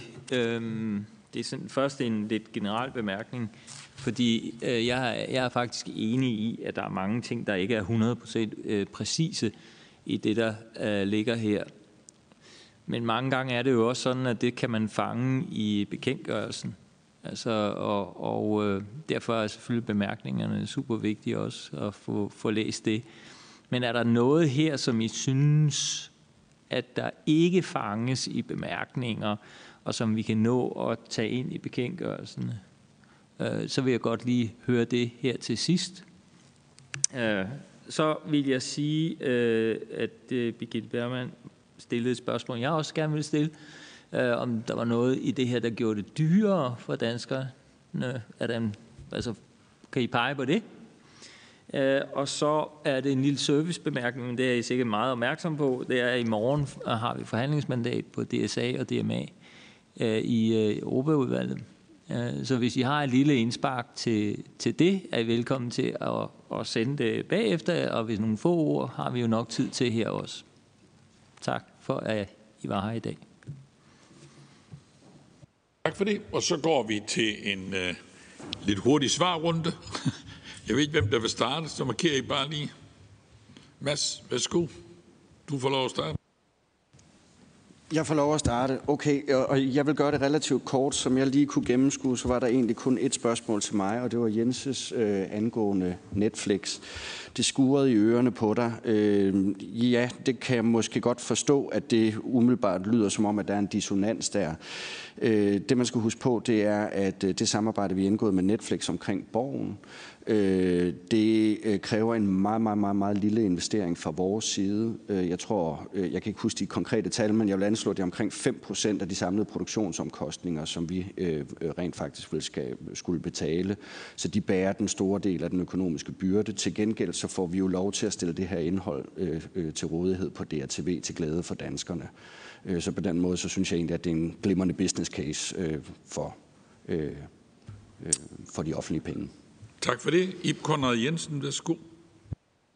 Øh, både Kim og, og, og, og Birgitte spurgte til, om, om, øh, om det vil blive dyrere for danskerne øh, med, de, med det her forslag. Det kan vi simpelthen ikke svare på. Vi ved det ikke ud fra, fra den måde, som, som, øh, som lovforslaget er formuleret. Det er en risiko, øh, men, men, men, men det er derfor, vi beder om, lad os få det undersøgt grundigt, fordi øh, hvis det er det der tilfælde, så, er der måske, så skal der måske laves en tilretning. Men vi kan ikke svare på det. Tak for det. Jakob Graf Hedebring, var der noget, du vil svare på? Øh, ja. Skål. Øh, jeg starter, så vil Martin Gormsen tage over. Øh, jeg skal prøve at tage dem lidt øh, dernede af. Øh, I forhold til, øh, til angivelserne, der kommer med TV2 Play, så TV2 Play allerede i dag omfattet af paragraf 35. Det er ikke noget nyt. Det, det, det, man taler om, det er jo, om man også skal behandle tjenester som Netflix under paragraf 35. Så det, det er den forskel, der ligger i det. Det er egentlig mere, skal man ligestille streamingtjenester, eller skal der være forskel alt efter, om man er ejet af en broadcaster eller ej. Øhm, I forhold til det med øh, om man har et behov for at løse paragraf 35, øh, som Jens er inde på, så kan man sige, at paragraf 35 indgår som en del af SATCAP 2-direktivet. Det er sådan, at SATCAP 2-direktivet behandler paragraf 35-området og går ind og laver ændringer i paragraf 35. Og derfor, når man gennemfører SATCAP 2-direktivet nu ved, L205, så er det der, det hører hjemme. DSM-direktivet behandler ikke paragraf 35-området overhovedet. Øh, når man kan gå ind og sige, om man har et behov for at få gennemført de her ændringer, så mener vi, det er klogt at få gennemført de her ændringer, inden at Apple og Amazon lancerer deres produkter i Danmark, da vi tror, det kommer til at skabe en helt anden udfordring. Så snart der er lanceret produkter fra deres side. Øh, som en tredje ting, den proces, der har været, det her har jo været diskuteret siden 2017. Det finansieringsudvalg, som Bertel Hård har etableret, og som øh, øh, afleverede en rapport, var jo netop inde og se på de her problemstillinger omkring, hvordan får man lavet noget teknologineutral lovgivning, hvordan får man indrettet øh, paragraf 35, så den bliver moderniseret. Så det er jo noget, der har øh, lavet en, en hel masse arbejde på øh, i en lang proces, hvor man har prøvet at arbejde med at sige, hvad kunne man gøre for at modernisere paragraf 35. Det her bliver ikke sidste gang, man moderniserer pakke 35. Man kommer til at skulle gøre det igen om nogle år. Men, men der er egentlig lavet et meget seriøst stykke arbejde for at prøve at arbejde med bestemmelsen og finde ud af, hvordan kan man indrette den, så man tilpasser den til den tid, vi er i. Øhm, hvis jeg hopper over til betalingsniveauet, som jeg tror, du også spurgte ind til, når man går fra flow til streaming. Øh, det betalingsniveau, der er lige nu hos tv-distributørerne, det er sådan set fagnende det udbud, der allerede er af streamingtjenester. De aftaler, man har lavet, det håndterer det udbud, der er i dag af streamingtjenester og flow-tv-kanaler. Så det er ikke sådan, at tv-distributørerne vil blive påvirket af, at man nu siger, at det her skal også gælde, hvis en, en, en ny virksomhed ønsker at etablere sig med den slags øh, produkter, som tv-distributørerne har, men benytter sig af en anden teknologi. Så, så, så når det er skrevet ind i øh, lovbemærkningerne øh, specifikt, at det ikke bliver dyrere for de eksisterende, så er det ud fra den betragtning, at de allerede er inde og betaler bidrag det, man ønsker at sikre sig, det er, hvis nye aktører går ind, kommer de så til at kunne undgå at skulle betale og følge de samme regler. Og det er det, man søger at håndtere via ændringsforslaget. Øhm, hvis jeg skulle vende over mod øh, Måns Jensens, øh, så vil det kommentarerne til Ip Conrads ting. Der tror jeg, der er lidt overlap i nogle af tingene i det. Øh, den, den aktivitet, som er afgrænset til, at man omfattes af 35, det er, når man går ind og tager flere streamingtjenester eller flere tv-kanaler, laver en pakke og videresælger det, har et abonnementsforhold. Så der har man jo en afgrænsning af, hvad det er for nogle tilfælde, hvor man er omfattet. Man har også den her markering af betalingsniveauet, som jeg var inde på før. Når man går ind og gør det, så gør man det i høj grad for at sikre sig, at Apple eller Amazon er omfattet, når de lancerer i Danmark. Og det er fordi, man kan se, at Apple har lanceret i Sverige, og Amazon har lanceret i Tyskland. Og derfor så står man og har brug for at lave de her ændringer. Øh, så for at svare på Birgittes spørgsmål helt konkret, vi synes ikke, det er nogen god idé at udsætte det her. Det hører naturligt sammen med, med SATCAP 2-direktivets gennemførelse, og der er behov. Vi mener ikke, det indebærer nogen ekstra betaling for de eksisterende aktører. Øh, det er heller ikke sådan, at de eksisterende aktører så kan undgå at betale, hvis de måtte vælge at prøve at benytte sig af en anden teknologi. Det er selvfølgelig en følgevirkning af det men det indebærer ikke en, en ekstra betaling. Vi har også i vores høringssvar øh, afgivet øh, den erklæring og skrevet det simpelthen specifikt, og det står som sagt også i lovbemærkningerne. Øh, Kim Valentin var inde på det her med, om man kan få alting afklaret, og det, det, det mener jeg jo ikke, man kan. Men man har faktisk rigtig meget, man har afklaret ved den lange proces, der har været omkring det her. Øh, der vil stadigvæk være nogle emner, hvor man vil komme til at arbejde med det, og, og det er ikke sidste gang, I kommer til at beskæftige jer med det af den grund også. Øh, og igen, der er heller ikke en ekstra betaling til de eksisterende aktører. Jeg ved ikke, Martin, om du vil supplere? Godt. Ja, det skal være meget kort, så fordi ja, vi skal jeg, jeg, jeg kan prøve at gøre det kort. Ja. Altså, hvis man skal opsummere det, der man kan sige er kernen i problematikken omkring paragraf 35, så er det for så vidt det, der er kernen i alle tre blokke i hele direktivet, og vel også som er direktivets ånd, nemlig at hvis der er nogle virksomheder, der tjener penge på indholdet, så skal de også bidrage til finansieringen. Og det, der er kendetegnet for alle tre blokke, det er, at det handler om forholdet til teknologivirksomhederne, som er, man kan sige, en stor del af danskernes hverdag. Og der sætter man nogle, nogle spilleregler, man skaber nogle rammer, så man kan gå til ophavsretslicensnævnet. Det er jo altid sådan, at virksomhederne kan lade være med at etablere en forretning på indholdet. Det, man gør med forslaget, det er, at rettighedshaverne opnår en position, som man altså kan bede om at sige, vi skal have en samtale om, hvordan man kan dele den værdi, der skabes øh, øh på en fornuftig måde. Og det er jo det, der skal skabe, man kan sige, grundlaget for et bredt udbud af dansk produceret indhold. Og det er jo også det, der er svaret på, på de spørgsmål, der er om balancen i det. Det er jo parterne, der skal finde øh, Øh, den balance, så det er en god, gode aftaler for, for alle de involverede. Øh, og hvis man ikke kan blive enige om det, så har man nogle spilleregler med nogle neutrale instanser, som, som kan hjælpe parterne med det. Tak for det. Nu fik vi både spørgsmål og svar, og vi holder stort set tiden, så nu kan kulturministeren få lov til at bruge de næste fem minutter på at lige give en kommentar til det. Værsgo. Jeg skal prøve at gøre det meget kort, fordi det har jo været super interessant det oplæg, som jeg har fået lejlighed til at høre. Jeg beklager, at jeg ikke hørte de første, men øh, jeg vil gerne i virkeligheden starte med at, at takke udvalget for at, at tage hele den her lovproces øh, så grundigt, øh, som I går til den, fordi det er jo både øh, kompliceret, øh, men også virkelig, virkelig vigtigt øh, stof, som, øh, som det her lovforslag øh, hvad kan man sige, øh, handler om. Så øh, tusind tak for, for processen, tusind tak for oplæggene, og øh, det er altid spændende jo at høre fra dem, der arbejder med de ting, vi så skal prøve at lave rammerne for i, i praksis. I har stillet en masse spørgsmål, I har stillet nogle spørgsmål, og I har jo udvalgsbehandlingen nu, og der stiller vi os jo selvfølgelig til rådighed for også at få det besvaret skriftligt. Men, øh, men helt overordnet set, så øh, er jeg i virkeligheden, øh, synes jeg, det er værd måske sådan lige at samle op på alle de indlæg, der har været her i dag, og sige, at jeg opfatter sådan set, at der bredt er en enighed om, at det her med at gøre det nemmere at indgå aftaler, det her med at indføre sådan en, en hvad kan man sige, lighedsbetragtning, uanset hvordan teknologien er, hvis det sådan grundlæggende er det samme forretningsmodel på forskellige øh, former, at man så også bliver behandlet ens. Og det her med øh, muligheden for at lave, lave kollektive aftaler, øh, og øh, altså i det hele taget, ja, altså, og, og indføre den danske model også på det virtuelle marked, det er jo i virkeligheden noget, jeg fornemmer, at der er en bred opbakning til. Så er der en hel masse konkrete, praktiske spørgsmål, og dem skal vi have afklaret. Men jeg tror også måske bare til alle jer, der så stiller os de her spørgsmål, tror jeg også godt, I ved, at jo også er, fordi I har nogle interne aftaleforhandlinger. Og spørgsmålet til os må jo så være, hvor langt vi skal gå ind i det.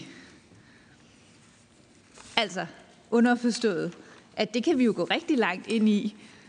Spørgsmålet er bare, om de i virkeligheden vil blive glade, hvis vi gør det. Giver det mening?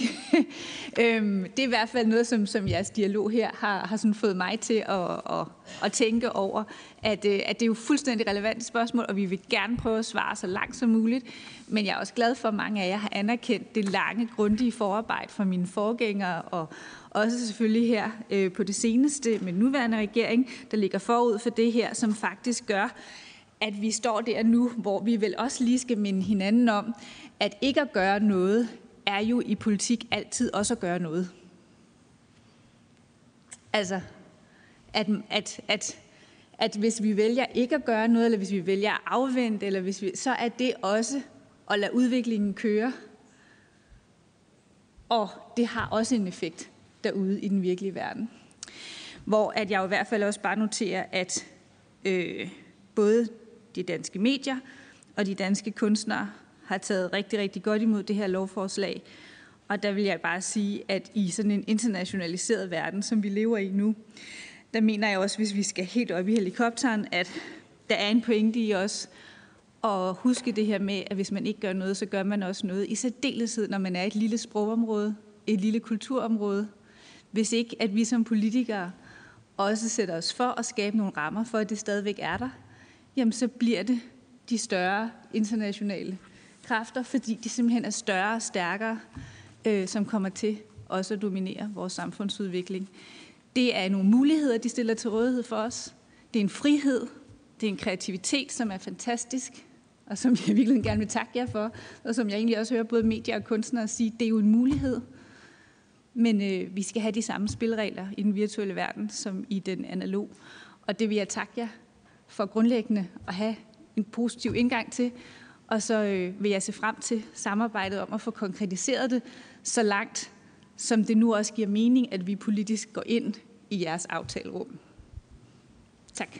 Tak til kulturministeren, og så samtidig sige uh, tak for en spændende og udbytterig formiddag, og ikke mindst på grund af jer oplægsholdere, som jo har kommet med nogle fine oplæg. Og jeg vil godt takke alle jer andre også for jeres engagement. Det har været øh, spændende, og, og det har i hvert fald været sådan, at vi har nået noget på kort tid. Så øh, det, har været, det har været fint på alle måder. Inden at øh, vi helt afslutter, så vil jeg lige bede, øh, Ejsa, er det jer, der lige, øh, vi har en lille, en lille ting. Folketinget, der rutter vi jo ikke sådan med pengene, så, men vi har en lille ting der. Og den får I lige, og så vil jeg bare sige, nu vil vi så her i udvalget arbejde videre med lovforslaget, og måske, hvem ved, kaster det lidt spørgsmål af til kulturministeren. Det får vi, finder vi ud af bagefter. Og øh, så er der kun tilbage at sige, at øh, tak fordi I kom, tak fordi I deltog, og tak for nogle spændende oplæg. Tak for i dag.